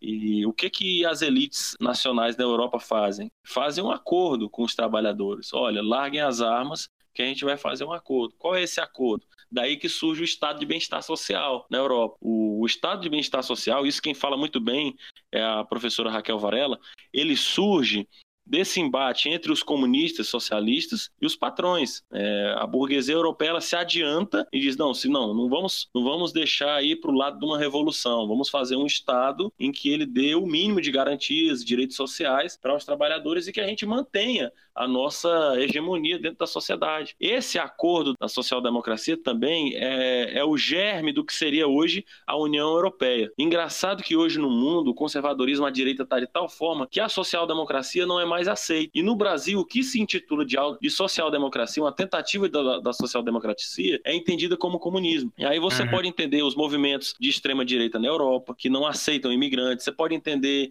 a saída da Inglaterra da União Europeia, muitos grupos na Alemanha que não querem querem que a Alemanha permaneça na União Europeia. Então a clareza que a gente tem hoje é de é, é a tentativa, pelo menos eu acredito, não sei a opinião de vocês, mas no Brasil hoje a gente, tem, a gente tenta lutar por um, estado, um estado social que tenha o um mínimo de, de direitos e garantias para a população. E esses direitos e garantias por uma bancada ruralista, por uma bancada conservadora, é entendida como comunista, como socialista, quer transformar numa Venezuela, e aquele discurso da direita que o Agostinho estava falando. Ah, não, não existe almoço grátis. Se a gente banca, se o Estado banca isso, como é que vai ficar a saúde financeira? Como é que vai ficar o mercado? Porque na sociedade capitalista o mercado é soberano, né? Se o mercado amanhece nervoso, isso é um problema. O jornal anuncia: o mercado amanheceu em baixa, o mercado não recebeu bem a notícia da facada no Bolsonaro. Como se o mercado fosse um ser fantasmagórico, um ser supremo que ditasse os rumos da sociedade, né? E essa direita ela é assassina nesse, nesse quesito, porque, por exemplo, se a gente vai para os Estados Unidos, o Trump está pagando subsídio para os produtores de milho para não produzir. Tem pessoas morrendo de fome no mundo, enquanto os Estados Unidos pagam para os produtores não produzir, né, para deixar apodrecer estoques de, de alimentos. Uma das diferenças da direita e da esquerda é essa: a direita ela vai ver sempre a necessidade de um mercado forte, de um mercado soberano. E a esquerda vai ver sempre a questão do social, das pessoas em detrimento do mercado. E aí eu lembro de um livro do, do Chomsky que ele fala o lucro ou as pessoas, né? Que é mais ou menos isso. É, a lucratividade, a questão privada, ela incide diretamente sobre os destinos das pessoas na sociedade, né? E o desafio da esquerda hoje é esse. A esquerda vai pautar um projeto para além da social-democracia. O Partido Comunista Brasileiro, o Partidão, ele entendia, junto com Getúlio Vargas, que a gente precisava desenvolver primeiro as nossas forças produtivas e uma indústria nacional. Hoje, o Partido Comunista do Brasil, PC, PCdoB, da Manuela Dávila, em uma entrevista recente, quando perguntaram para ela o que, que o PCdoB defende? Você é comunista? Você defende o comunismo? E o que, que é isso? Que as pessoas realmente têm curiosidade. A pessoa se intitula comunista, ela tem que saber o que, que ela está falando. E aí a Manuela Dávila fala: olha, eu sou comunista e nós defendemos o desenvolvimento das forças produtivas no Brasil. É, a gente define a indústria nacional. Então, é um comunismo assim tupiniquim que atrapalha, assusta por as pessoas não entenderem o que é comunismo e, na verdade, não é comunista porra nenhuma. Não tem nada de comunismo nisso. É, é um social-democrata, é um nacionalismo, mas não, não é comunista. Tanto é que o PC do B tá junto com o PT assim, de centro-esquerda, esquerda moderada, né? Não vai muito para a esquerda é, radical, não. É, puxando é, nesse assunto aí, acho que, se possível, para encerrar esse tópico e de repente já entrando nos outros, queria pedir que fosse também, é, de forma mais direta, refutada essa ideia de que existiram ou existem né, nações, países comunistas, desde a União Soviética, passando já por China, Cuba, enfim, é, Venezuela, que inclusive eu tava até falando pro Agostinho, eu me lembro já de 2010, primeira eleição, né, que a Dilma tava concorrendo à presidência, gente que eu conheço afirmando que, com todas, assim, sem dúvida nenhuma na cabeça, que se a Dilma ganhasse, o Brasil virava Cuba em até dois anos. E acho que esse fantasma de Cuba tem sido meio, meio que passou pra Venezuela agora. e, enfim, incluir isso aí nessa refutação de, de que existiu, existiram países comunistas e existem, né, nesses exemplos aí. Primeiro vamos falar de Cuba. Cuba, ela surge enquanto uma revolução que foi feita para ser, para libertar Cuba de uma ditadura do Fulgêncio Batista, do imperialismo norte-americano. A gente está vivendo no, no momento que, que é feita a Revolução Cubana, a gente vive um momento no mundo da, da influência, do, do, protagonismo muito forte da juventude, da ideia de guerrilha, de uma ideia de que o mundo, de uma luta anti-imperialista, né? não só na América Latina, mas no mundo inteiro. E o primeiro plano do, do Fidel Castro, do Camilo Cienfuegos e do Che Guevara era transformar Cuba numa democracia. Era uma democracia nacionalista. Era um país é, que deveria ser nacionalista. O problema é que naquele momento havia uma questão de uma guerra fria em curso, né? E Cuba foi muito ajudada pela União Soviética nos primeiros anos. Então você tem uma revolução que é encontrada no meio do caminho por uma potência mundial como era a União Soviética naquele período e consegue dentro daquele contexto ser uma espécie de braço da União Soviética na, nas Américas, né? Um braço estratégico. O problema é que, assim como nasceu meio desencontrada o governo cubano, ele foi, foi o seu desenrolar. Quando a União Soviética vem à ruína, Cuba continua como um país de uma economia concentrada, eu não arrisco falar que Cuba é socialista, né? A economia de Cuba é planificada? Sim, é Cuba, Cuba tem uma economia planificada. Cuba tem uma, uma questão, uma política séria de, de, da questão alimentar, de distribuição de renda, de até mesmo de, de organização social, de é tudo é tudo bem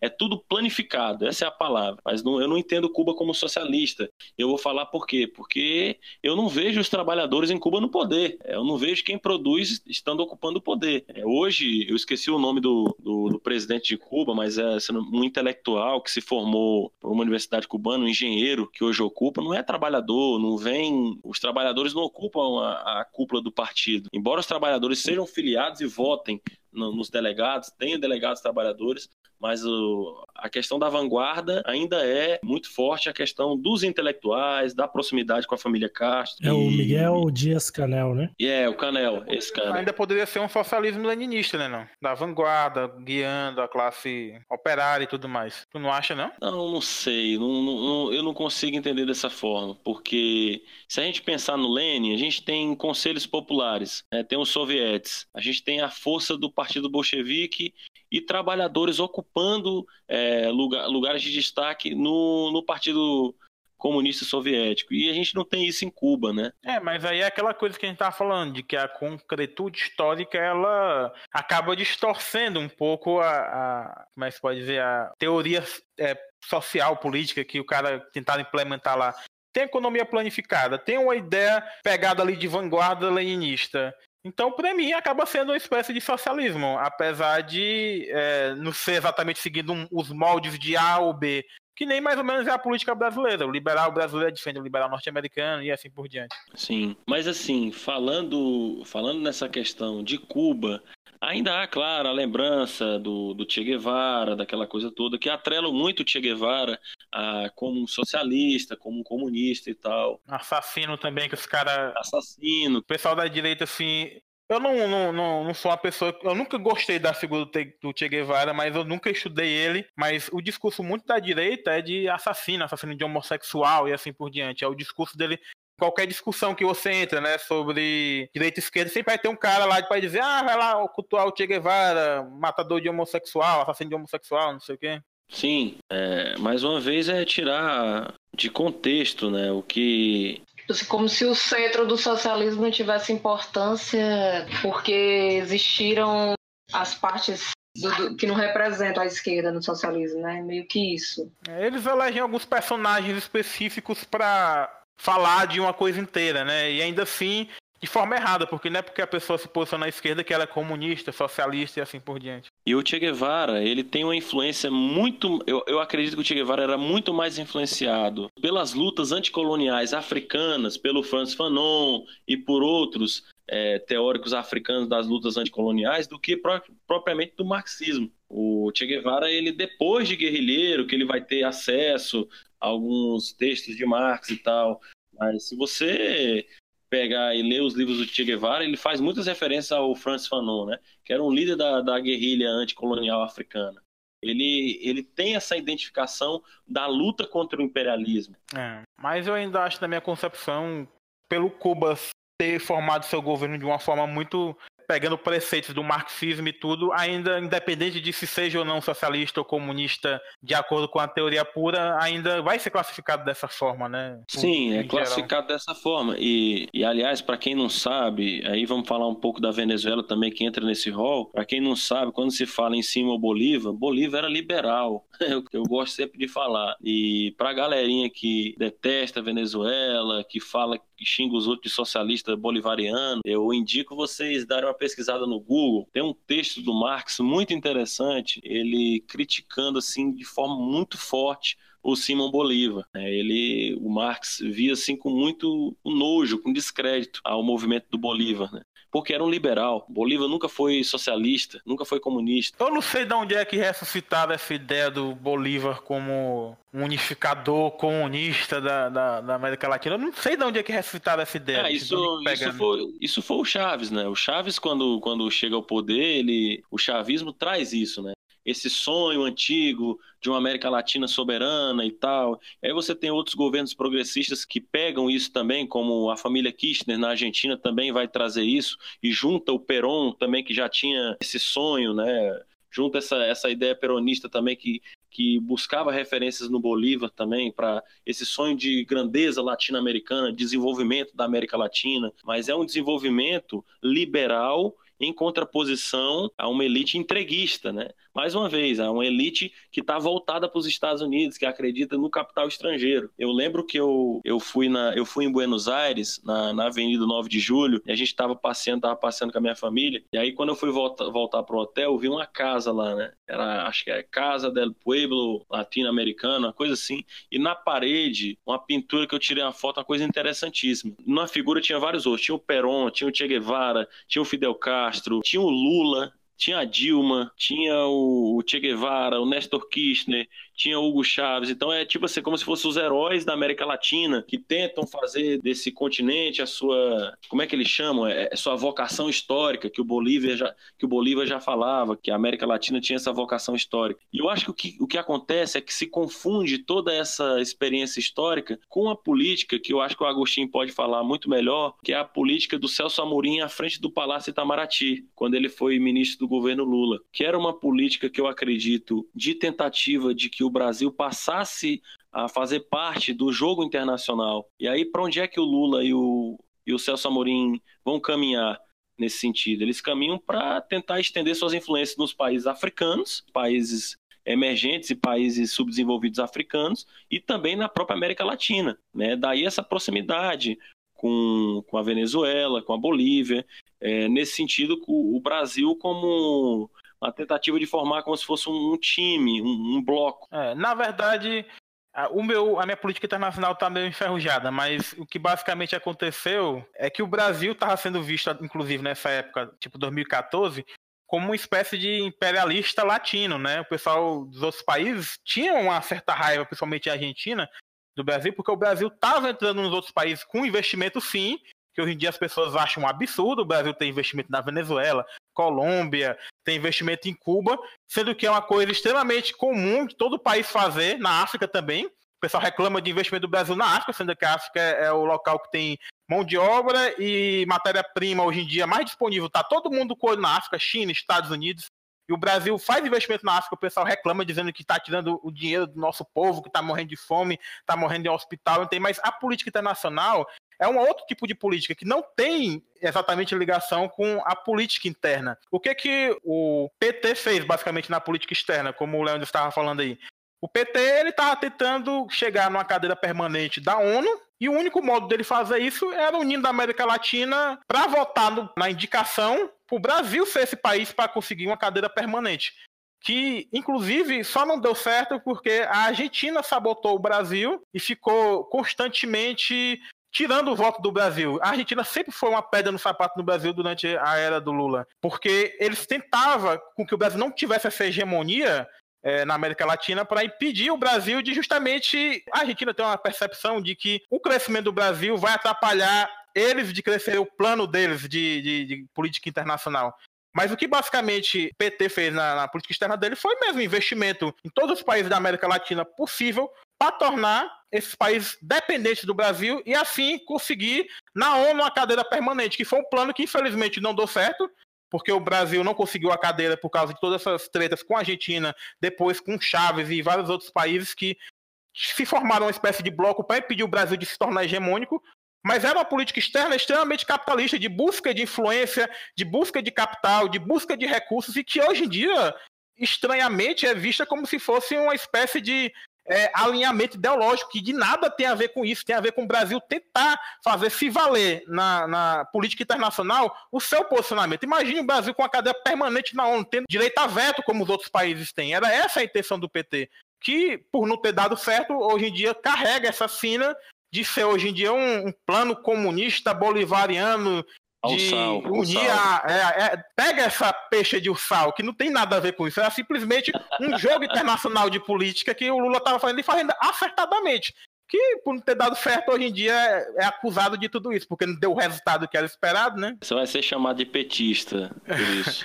Mas é, a Venezuela, na minha percepção, passa longe de comunismo, não tem economia planificada, trabalhadora não tem nada de tomada de meio de produções, a Venezuela ela a, a, estatizou algumas coisas, no entanto, a, a, parte maior do mercado continua sendo privada. Então a Venezuela não tem nada de comunista, não tem nada de socialista, além, claro, do discurso do Chaves quando tomou, ainda, ainda assim quando tomou pelo exército a Venezuela, o Chaves ainda tinha um discurso liberal, ele foi mudando, né, ao longo do tempo. Mas para mim, já agora chegando mesmo diretamente na Venezuela, se Cuba, para mim, tem uma percepção de um governo com cunho marxista, para mim Venezuela não tem nada. É um governo autoritário militarista que é colocado para mim em extrema esquerda só pelo discurso deles de fim de classe, não sei o que, que não tem nada a ver. Não tem na prática.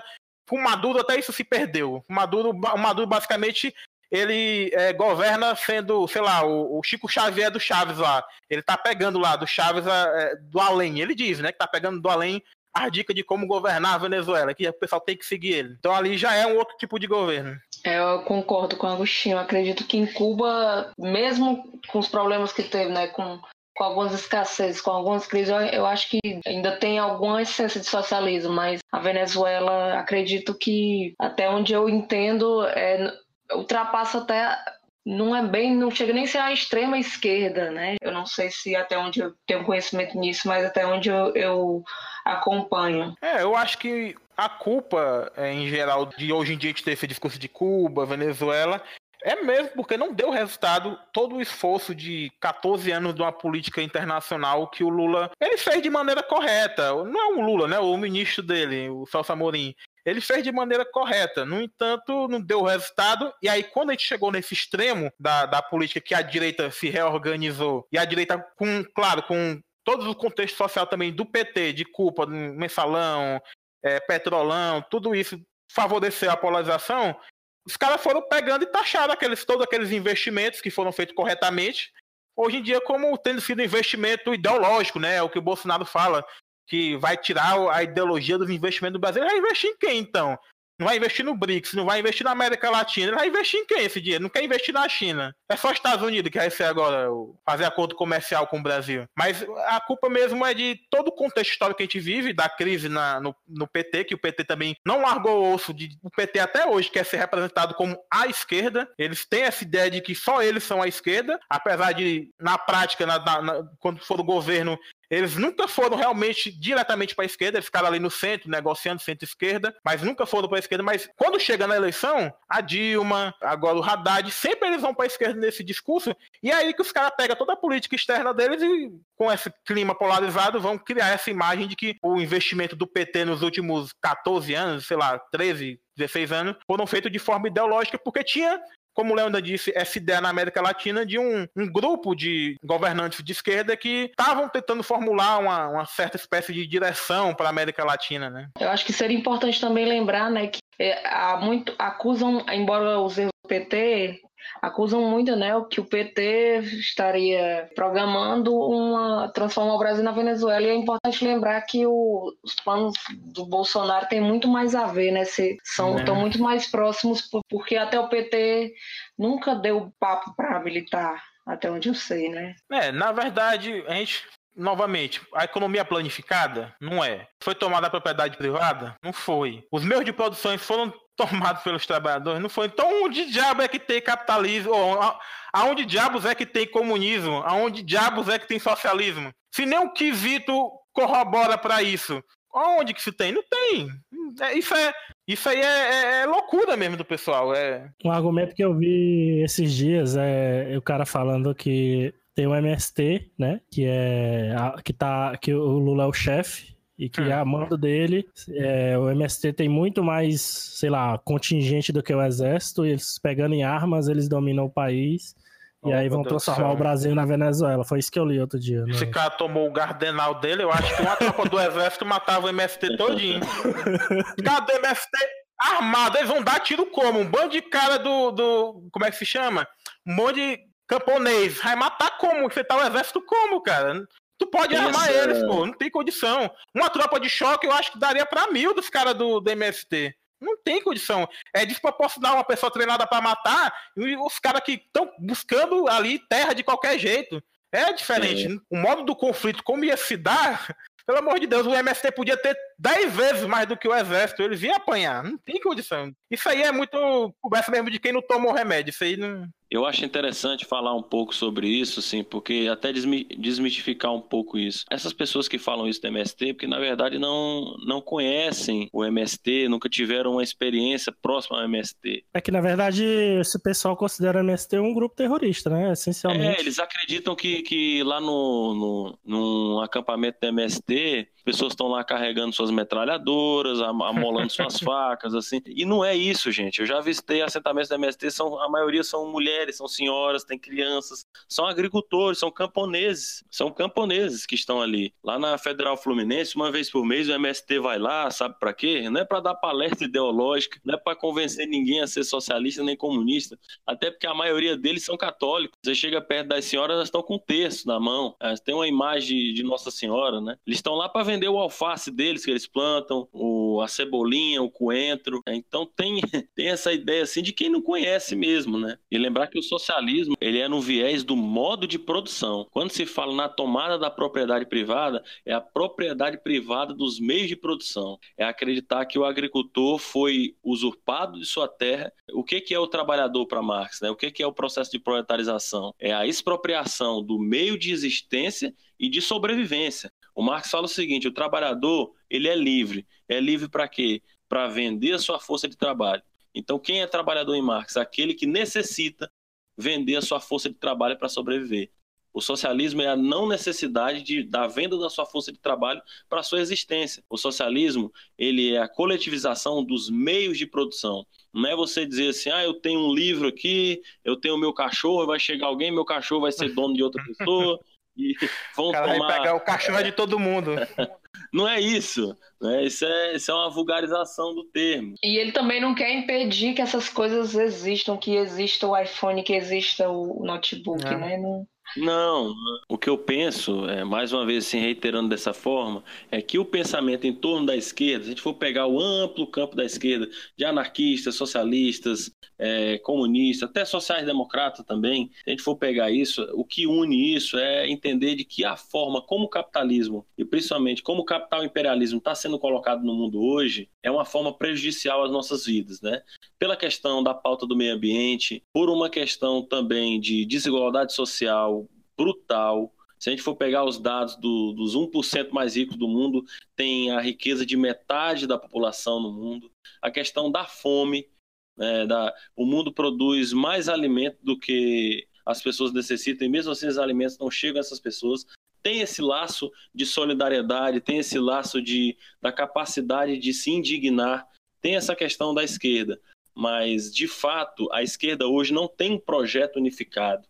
Não existe essa ideia de que ah, a esquerda hoje vai lutar pelo comunismo, pelo socialismo. A esquerda hoje ela está muito mais perdida do que a direita. A direita quer uma economia de mercado, a direita quer a não intervenção do Estado em uma questão social, na saúde, na educação. Mas a esquerda ela está tentando encontrar um caminho. Ela usa o nome socialismo, ela usa o nome comunismo, ela usa justiça social, mas ela tenta buscar esse caminho. E por esse momento, até por uma própria desconfiança nas lideranças, é que essa questão se complica um pouco mais, porque até então você tinha, por exemplo, quem é que guia a Revolução Russa? Quem é que dá os, os toques na Revolução Russa? Quem é que coloca para um lado ou para o outro? Eu estou lendo um livro agora do, do Slavoj Zizek, o nome do livro se chama As Portas da Revolução. É ele analisando os últimos escritos de Lenin, como se fossem as ordens do Lenin para orientar a Revolução, né? Como é que seria, ele dando as coordenadas. Quem é essa pessoa hoje no mundo que dá essas coordenadas, né? Num mundo que a gente tem a pauta da,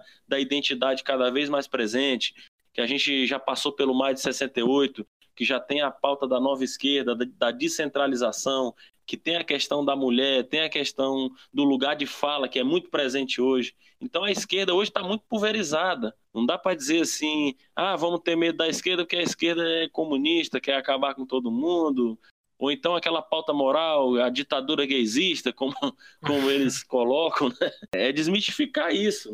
Dizer que a esquerda está mais perdida do que a direita hoje. Eu acho que a esquerda, sei lá, desde 68, que é quando teve esse movimento de fragmentação e reconhecimento da identidade e subjetividade como, sei lá, uma das coisas principais que a esquerda iria lutar, a esquerda está perdida porque ela começou a, a, se preocupar com as coisas mais práticas, né? Que aí entravam identidade, feminismo e tudo mais. Então já faz muito tempo que a esquerda está perdida nesse sentido, não tem uma unidade. E eu acho que nunca mais vai ter, não vou ter a ilusão de que a esquerda vai se unir. A esquerda, na verdade, só se une quando surge uma pessoa como o Bolsonaro. Que aí os caras se unem porque ou você se une ou você é tragado, né? Não tem muita escolha. E olha lá, né? É, ainda assim tem o conflito, porque tem uns que ficam inventando, né? De... Pois é.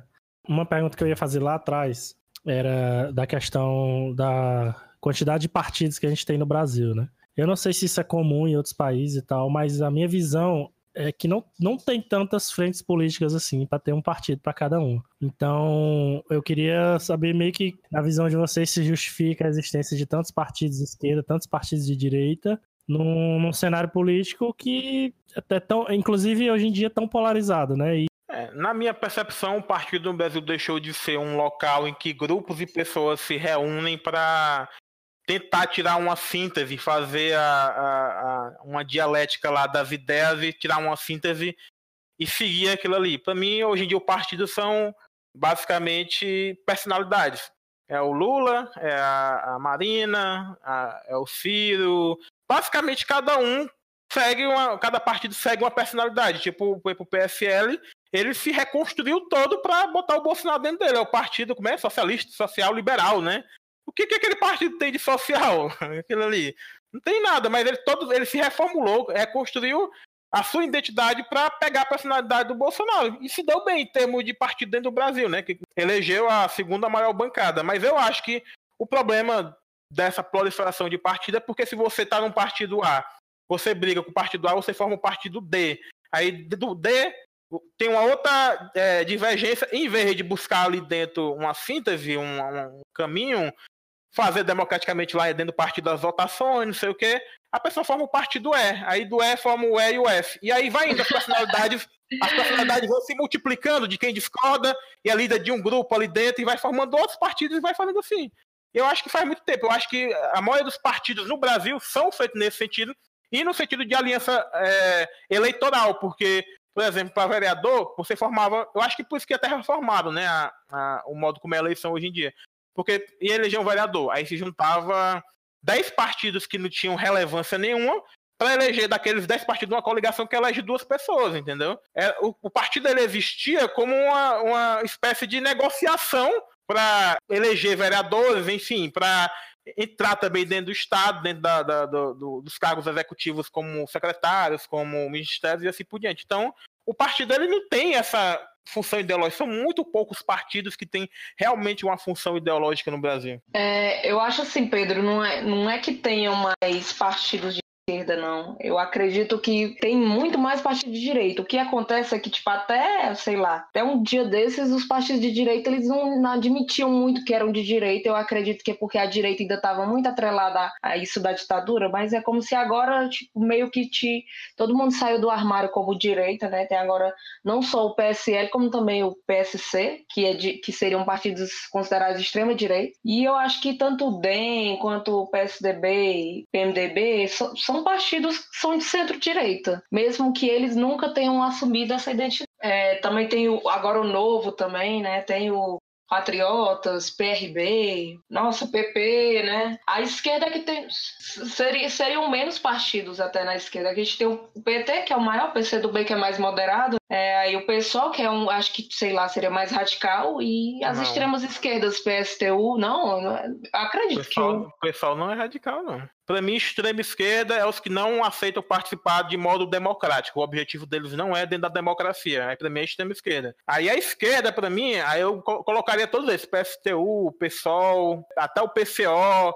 Eu coloquei todo esse partido porque eles não ameaçam a normalidade democrática, apesar do discurso deles, não sei o quê. Eles estão participando ali do jeito deles, dentro daquele jogo ali, mesmo que não seja o objetivo deles. E aí já, tipo, PT, PCdoB, é, PCB, aí eu já coloco na centro-esquerda, porque é aquele grupo que quando o PT entrou no poder, eles foram lá na direção do centro e ficaram ali como a base de funcionamento do PT. É por isso que dentro da universidade, por exemplo, geralmente no Brasil, no Nordeste pelo menos, tem um conflito muito grande entre PSOL e PSTU e o PCB. Porque, PCdoB. Por que, que acontece isso? Porque um é, se considera esquerda e o outro quer se considerar esquerda também, mas aí fica conflitando. Não, tu é centro-esquerda, tu não é esquerda. Aí fica essa briga de tu é do governo, tu é da situação. Isso no governo Dilma e do Lula, né? Tu é da situação, a gente não é, não sei o quê.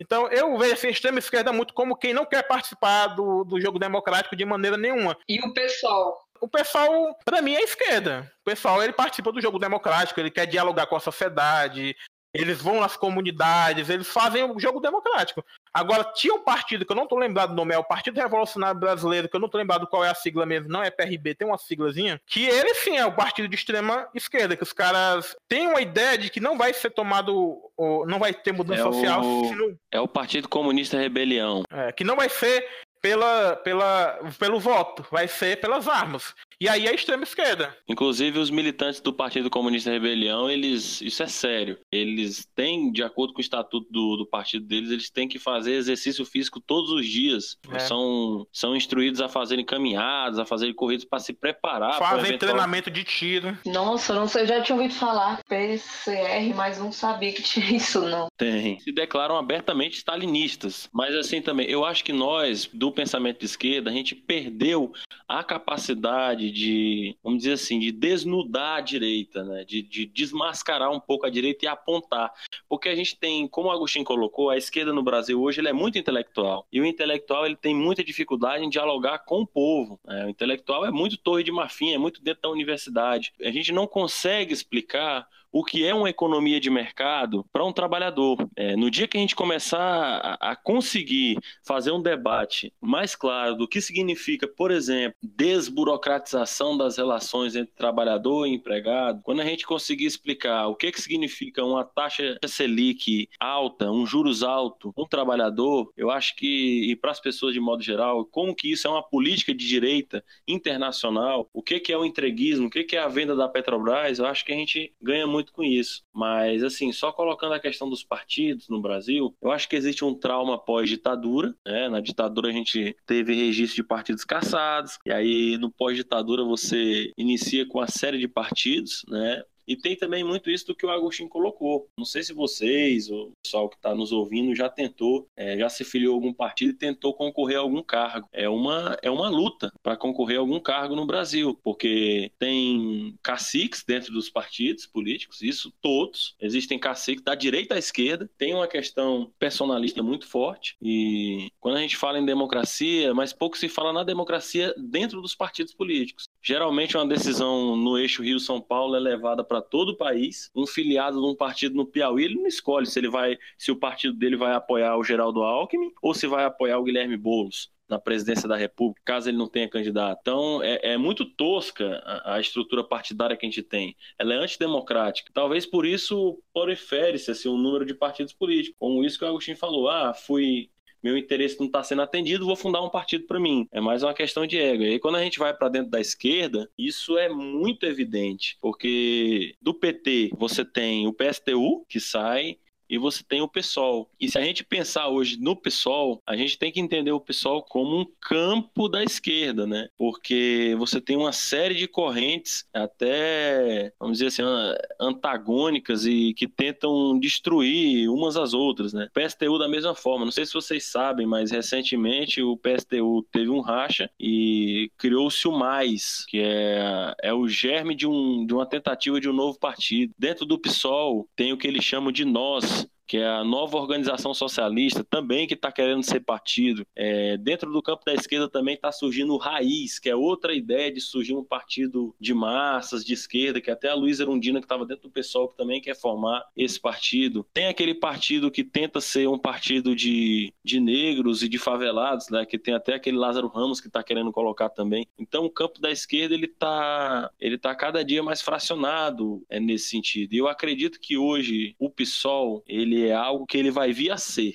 O hoje ele é um partido que, por exemplo, a militância do PSOL não apoiou o Guilherme Boulos. Quem escolheu o Guilherme Boulos para a presidência da candidata à presidência da República foi o grupo do Rio de Janeiro, é o grupo do Marcelo Freixo, é o grupo do Chico Alencar, que é o que, de forma irônica, chamam lá, né, o que é os socialistas do Leblon, que é até uma, uma caricatura que fazem a eles. Mas o candidato do partido era para ser, até certo momento, o Plínio de Arruda Sampaio Júnior né, que é o Plininho, filho do falecido Plinião lá, o Plínio de Arruda Sampaio. E isso tudo mostra que não tem uma, uma homogeneidade dentro da esquerda, cada vez mais divididos. E, e, o, e eu acredito, assim, uma previsão que eu estou fazendo, eu acredito que pós essa eleição alguma coisa, de novo, alguma coisa, mais uma vez, vai surgir de dentro do PT. Eu acredito que já se falava numa, no surgimento de um outro partido de esquerda, eu acredito que, que, que vai ocorrer sim. É, infelizmente, acho que o assunto mais triste de ter que se falar hoje em dia, ter que explicar e refutar certas coisas hoje em dia, que é a ditadura militar, né? Não dá tempo de falar muita coisa, mas eu queria que fosse tocado pelo menos na, nessa ideia que é muito reforçada aí pelo, pessoal também das mentiras aí, de que havia essa ameaça comunista que meio que justificou a, o golpe. Leandro, você pode falar um pouco das medidas do Jango que incomodou a, o empresariado, a classe alta na, em 64, Tu lembra um pouco, Leandro? Sim? Sim, sim. Porque para mim é, de, é, é, dessas medidas do Jango que vai se fortalecer esse discurso de que o comunismo estava em marcha no Brasil, né? Já tinha esse discurso, é um discurso, sei lá, desde o Vargas, né? Mas ele é reforçado pelas práticas do Jango numa direção, uma guinada que ele estava fazendo mais populista. E isso aí foi visto como, como é que se pode dizer, é, acendeu ali o, o, o, alerta vermelho, né, do exército. O governo Jango, naquela naquela época era conhecido assim nos meios da a imprensa mais de direita chamava da República Sindicalista, né? Porque o Jango ele tinha essa proximidade sim com os sindicatos. Haja visto que o partido do Jango é o PTB e o PTB naquele momento tem muita proximidade com os sindicatos, até porque é o partido do Vargas e o Vargas é quem cria a ideia do sindicato oficial e os PTBistas vão e caçam os dirigentes do Partido Comunista Brasileiro dentro dos sindicatos e tem essa proximidade maior com os trabalhadores. É, fora isso o, o João Goulart ele, ele apoia um projeto de lei de reforma agrária que passa na Câmara, que isso foi um dos motivos também para o empresariado querer a deposição do Jean. E agora que eu, eu vou colocar uma questão que muita gente pode me jogar pedra por eu falar isso daqui, mas tem um ponto, até um certo ponto, que, que a fala do Bolsonaro sobre ditadura militar, ela tem que ser entendida como uma, o que ele fala como uma meia-verdade, uma quase-verdade, né? E o que é o perigo maior ainda da eleição do Bolsonaro. Quando o Bolsonaro fala o seguinte: não houve golpe militar no Brasil, né? não é que não houve golpe militar no Brasil, mas é que no primeiro momento não era um golpe militar. Isso você, a gente estudando hoje, os estudos mais recentes em história, a gente consegue chegar a essa conclusão. A ideia inicial não era um golpe militar. A ideia inicial era depor o João Goulart. Ninguém aguentava mais o João Goulart. Ah, é corrupção,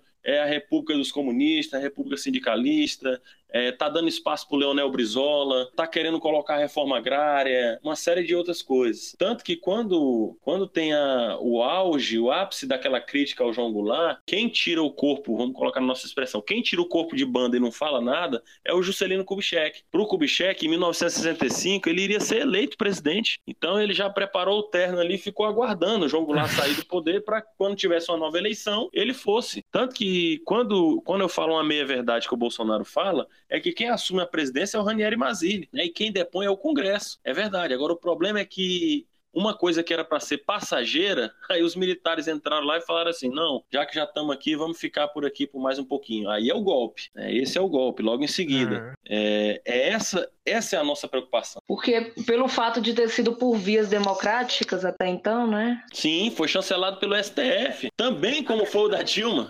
A questão é essa. É, eu acho que foi um golpe, mas foi uma manobra dentro dos limites da democracia que depois se radicalizou, digamos assim. Mas para mim, desde o começo, aquilo ali foi o golpe, né? Mas, como o Leandro está dizendo, foi chancelado aquilo ali pela população, pelo Supremo Tribunal Federal. Foi legal, né? Aquele golpe. É, mas é, é lembrando assim, a população não queria militar no poder. Não é como uhum. hoje que tem meia dúzia de retardados que estão pedindo intervenção militar e estão pedindo militar no poder. A população não queria o João Goulart. Uhum. A população queria que o João Goulart estivesse fora. Né? A ideia é que o Ranieri Mazzilli iria assumir por um período, seria o presidente interino, e iria convocar novas eleições. Né? Lei do engano. É. Não foi dessa forma que ocorreu. Mas toda essa proximidade com as pautas da esquerda, com o Partido Comunista Brasileiro, fizeram essa desconfiança. E aí, lendo aqui um pouco do nosso, do nosso roteiro e já entrando nessa questão, eu queria dizer que essa ideia de uma ameaça comunista também está muito ligada às greves que ocorriam no campo, às ligas camponesas, né, do Francisco Julião, que, que eram interpretadas como ameaça à democracia. E aí tudo isso foi levado como uma espécie de bode expiatório para o exército tomar o poder. Agora, há uma leitura muito forte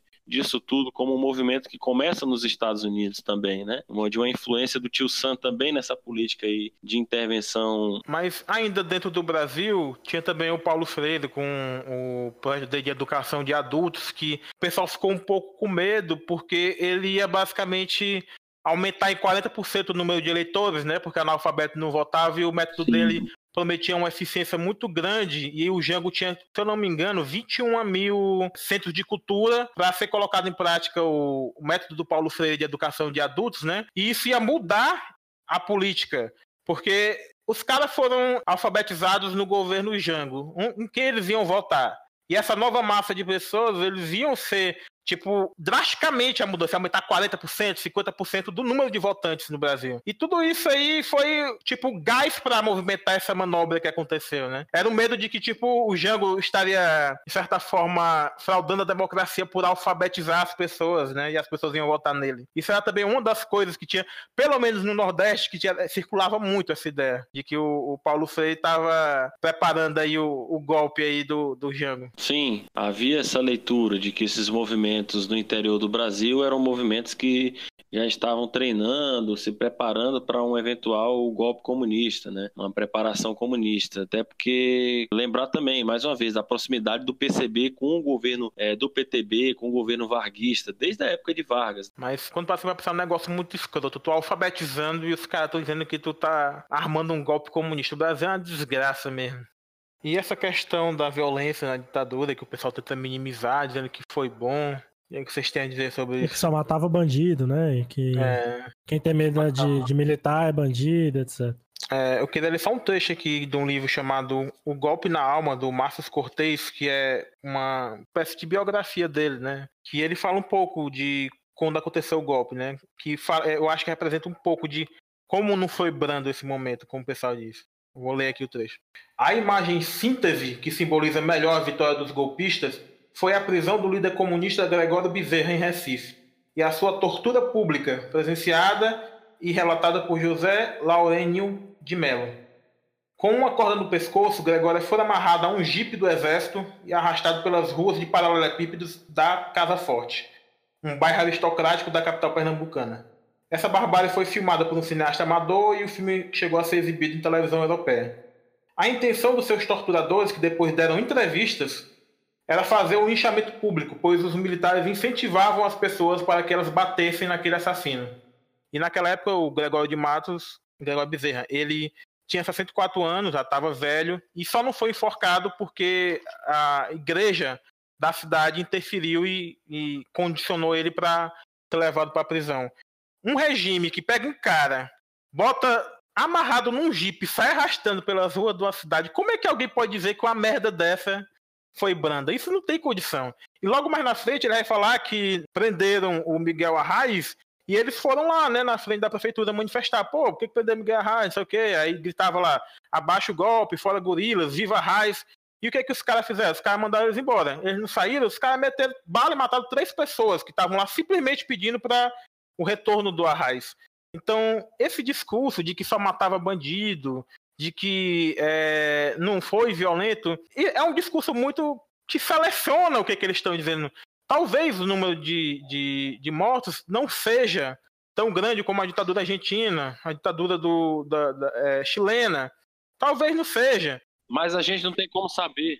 Não, além de não ter como saber, porque os nossos números são números oficiais e impedem, pela lei da anistia, a gente a pesquisar mais a fundo.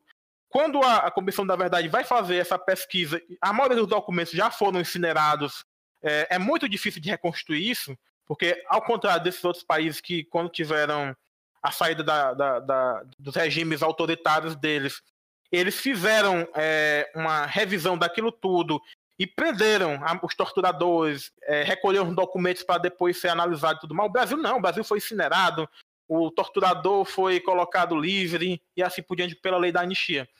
É, e mesmo assim, mesmo ignorando esse fato, que, por exemplo, na, no, no, cálculo oficial da ditadura, não se coloca os 8 mil indígenas que foram mortos na construção da, da, da, usina ou que foram mortos em disputa de terra. Não se coloca isso no cálculo da, oficial dos militares.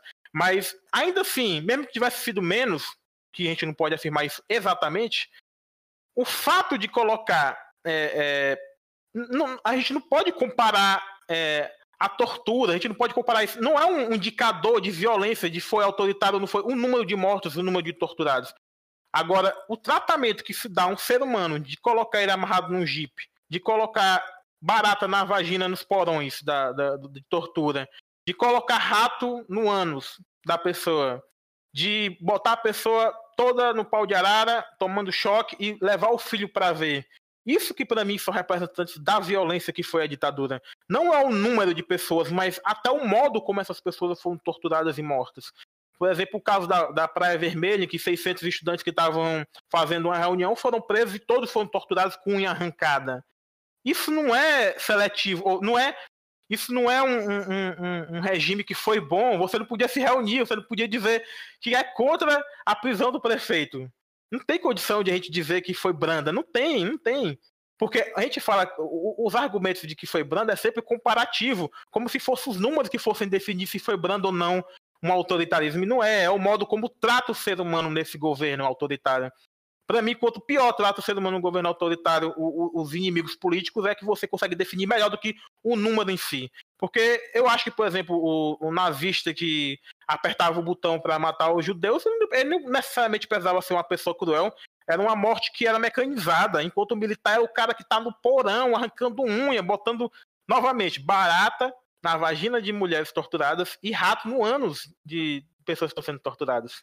Isso é muito mais pessoal do que o cara que apertou o botão para matar mil pessoas na Alemanha nazista. É muito mais pessoal. A pessoa tinha que ter um contato direto. E é esses que eram os militares que estavam coordenando o Brasil no, digamos assim, pelas sombras, né? Não, não é à toa que, por exemplo, no caso da Alemanha, no, no tribunal, no, no de julgamento de Nuremberg, não foi condenado quem apertou o botão, foi condenado quem mandou ele apertar o botão. Porque para ele era um trabalho, infelizmente, né? Não tirando a culpa também da, da do alemão que é, durante o nazismo, é, de certa forma, participou daquilo e fez crescer, né? Mas a culpa de guerra era do, do, dos generais, não era do cara, do soldado que estava apertando, porque se o soldado geralmente se não apertasse, ele morria também, né? Agora, na nossa ditadura, a gente tem um, um contato muito mais pessoal do torturador. O torturador vai lá, sorrir, às vezes estuprar a mulher que está sendo torturada.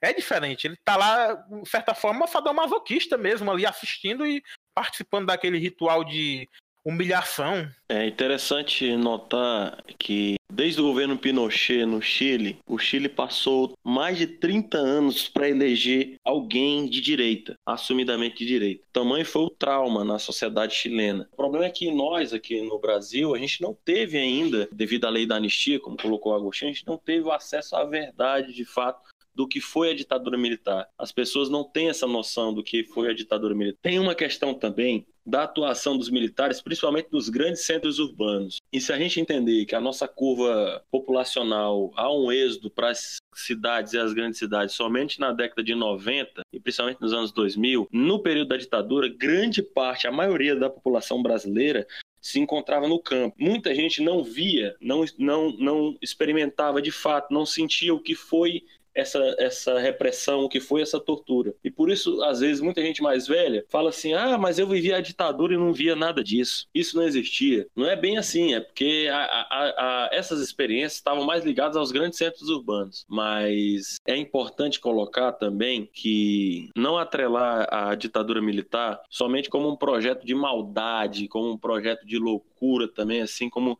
se fosse o mal pelo mal, como fosse uma coisa tenebrosa, mas uma coisa também racional racionalizada dentro de um sistema capitalista. A Operação Bandeirantes, que era a operação de tortura, de caça aos comunistas, era financiada por empresas, o capital privado financiava grupos de tortura. Era financiada por empresários a tortura. Então, é, hoje já se fala no golpe civil militar, justamente por causa disso, porque tinha empresários envolvidos no meio disso. E dizer que, infelizmente, a gente está aqui discutindo, uh, a gente fala assim, ah, a ditadura foi branda ou não foi branda, mas a grande discussão hoje não é nem essa, é porque eu já vi muitos jovens, principalmente na internet e em discurso mesmo, dizendo assim, ah, mas torturava, mas matava, assassinava comunista safado, terrorista, que queriam explodir bomba, que pegavam em arma, que eram guerrilheiros. E aí tá certo mesmo, o exército tinha que fazer aquilo, né? É, porque a pessoa não, não se entende, ela não se vê dentro de um estado de coisas em que o Estado é seu inimigo, em que a polícia chega na sua casa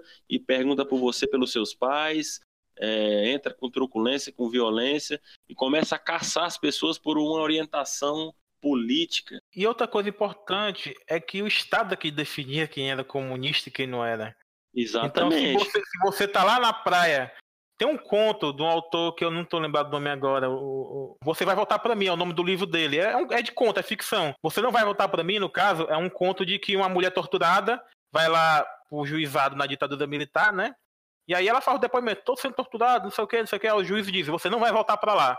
Aí a primeira coisa que ela faz quando ela sai do, do juizado para ir para um, um, outro departamento, né, para ser presa em outro lugar, é voltar para o mesmo lugar que ela foi torturada anteriormente para voltar. Aí o cara que tá torturando ela fala: Eu disse que você ia voltar para mim e tal. E tem um conto nesse livro que eu acho muito interessante, que é a mulher que tá cantando o Geraldo Vandré na praia. É, ela tá assoviando lá de boa, é, e é um cara, ela é negra. É uma praia que é geralmente frequentada só por brancos, né? Ela é empregada doméstica e tal, e acabou indo para lá com as amigas dela. E aí o cara denuncia pro, pro, pro número lá da polícia militar que tem uma comunista lá na, na praia, porque o cara é branco, empresário, aquela praia é praia de preto, não sei o quê. Aí denuncia que tem um comunista lá. Aí os caras vão lá prender ela, tortura e tudo mais. Então quem é que define quem é que é comunista ou não numa sociedade que está paranoica como essa? É o Estado que decide, é as pessoas Sim. que têm, digamos, credibilidade diante do Estado que decidem. Então, você mesmo que disse que só prendia bandido, você podia ser preso como comunista, cara, porque você não vai ter voz, você não decide se você é comunista ou não. É interessante também de colocar é que hoje, se a gente vê o problema da, fa da favelização no Rio de Janeiro, de toda uma questão dos grandes centros urbanos, isso começa na ditadura militar também. Né? Há estudos que mostram que a desigualdade social no, no país começa de maneira profunda na época da ditadura militar. Né? e Vila Kennedy, hoje no Rio de Janeiro, Complexo da Maré, foram estruturados na época da ditadura. Foram projetos para a cidade, projetos financiados diretamente pelo governo norte-americano é, e pelo capital inglês também. O, para vocês terem uma ideia, a, a ponte Rio-Niterói é pelo capital inglês. Quem veio inaugurar foi o. Esqueci o nome, o Príncipe. Bom, enfim, é, o que eu estou falando é que há uma, um processo de, vamos dizer assim, uma tentativa não, mas conseguiram, de certa forma, expulsar os moradores de algumas zonas e isolar em outras, né? E excluir totalmente de, de, de acesso à saúde, a saneamento, a questões básicas, né? E isso favoreceu e muito a questão da violência, da, da favelização, de uma guetização, vamos colocar dessa forma. E esse debate é que a gente precisa fazer, mas é como como você falou, a lei da anistia não permite isso. A grande parte da documentação já foi destruída. É vendida uma imagem muito branda da ditadura militar. Né? Também tem aquele erro de os caras tentarem comparar uma força militar uma guerrilha com a força militar do Estado, que é totalmente desproporcional. É, eu acho que a gente até perde é, ouvintes que eu, pelo que eu vou falar aqui, mas se eu tivesse numa, num, num momento como aquele da ditadura militar e eu soubesse de um amigo meu torturado, eu pegava em arma mesmo, meu irmão, metia bala em milico. Eu não vou mentir, cara. Eu faria isso. Mas agora, eu com arma, comparado com é, o, o exército, ou então a polícia militar daquela época. Não tem comparação, cara. Um grupo organizado pelo Estado, que tem uma hierarquia definida, que tem um funcionamento planejado a longo prazo, comparar com, sei lá, cinco caras ou 20 caras no máximo de uma célula de guerrilha urbana, não tem condição, cara, é desproporcional. Não dá para você comparar a, a, a, força que o Estado tem de causar violência com 20 pessoas com a pistola, cara. Não tem, não tem condição, não tem condição. É totalmente insano você comparar um, um, um, uma pessoa que resistiu à ditadura com o, a força que o exército ou a polícia militar tinha na época. Isso aí é insanidade de quem quer mesmo baba-ovo de, de, de, militar, cara. É simples assim, é baba-ovo de militar. É viúva da ditadura, é o, é o, o, o adjetivo clássico, né? É uma viúva da ditadura Filhote. cara. Como, como dizia o Leonel Brizola, filhote da ditadura. Exato, é isso aí. É um, uma, uma, umas argumentações que não tem corroboração com a realidade. A escala de força não, não, não resiste a uma análise simples. É. Então a gente chega aqui ao final. Queria agradecer muito aí a participação do Leônidas e da Carol. Gostei muito mesmo. Eu realmente pensei nesse tema mais como um aprendizado para mim e para quem tá ouvindo e eu tô muito satisfeito com o que eu ouvi aqui e aprendi. Tô até empolgado agora para fazer mais é, episódios de história assim, com outros temas e tal, porque é, infelizmente também nesse tópico não deu para falar tudo que seria relevante, mas acho que a gente tocou em pontos bem importantes e de peso muito grande, né, na, no que a gente queria. Então eu tô satisfeito. Mas eu quero até fazer um convite aí para quem estiver ouvindo, de repente se interessar por participar de um tema mais histórico, que a gente teve aqui um convidado historiador hoje, uma convidada socióloga. De repente aí, se tiver algum ouvinte é, mais pro lado da ciência política ou da, até da economia mesmo, que, que puder participar de certos temas que a gente pode promover no futuro, manda aí um e-mail, manda um, dá, deixa um comentário, faz contato, porque acho bem interessante. Acho que é algo que dá para fazer em, inúmeros temas, né? Interessantes. E também digam aí se vocês gostaram, deixe feedback por e-mail, por comentário, enfim, pra gente saber os erros e os acertos. E é isso aí. Lembrando que o programa tá sendo gravado uma semana antes do segundo turno, então, quer dizer, mais de uma semana, né? Na semana anterior ao segundo turno, se acontecer algum, algum episódio muito importante daqui para lá, desculpa aí não ter comentado, mas é que a gente tá no, em outro tempo ainda. mas é isso aí. Se alguém quiser se despedir também aí, dar as considerações finais. Bom, agradecer aí ao pessoal todo do diretório literário, pessoal que ouviu e se você achou importante, interessante, passe para frente, né? Porque já tem muita desinformação. Ajude a gente a fazer um debate sério, honesto na internet, né? Embora saiba que o que a gente coloca aqui nem sempre é o que pode ser o que você pensa ou o que os outros pensam, mas eu acho que o mais importante é a gente fazer um debate bastante franco, né? Dizer que a gente não, a gente não sabe de tudo, ninguém sabe de tudo e é o complicado mesmo são as certezas. As certezas em demasiado é o que atrapalha. Queria agradecer pelo convite por ter participado e eu queria dizer que eu aprendi muito com o Leônidas, com o Agostinho e também com o Pedro. Muito obrigada, gente. E para quem está ouvindo também, é importante realmente disseminar a verdade, né? O que é se comprometer com a verdade, com a ciência, né? Porque são tempos, nesses tempos de pós-verdade, está muito, é, é, muito bom a gente se comprometer com, com informar. E é isso. Muito obrigada. Pois é, então mais uma vez agradecer aí aos participantes. Já fica estendido o convite para retornarem em outros episódios aí. Espero feedback de todos e combatam aí ó, as mentiras, disseminação de mentiras aí, a torta e a direita. Então valeu e até a próxima.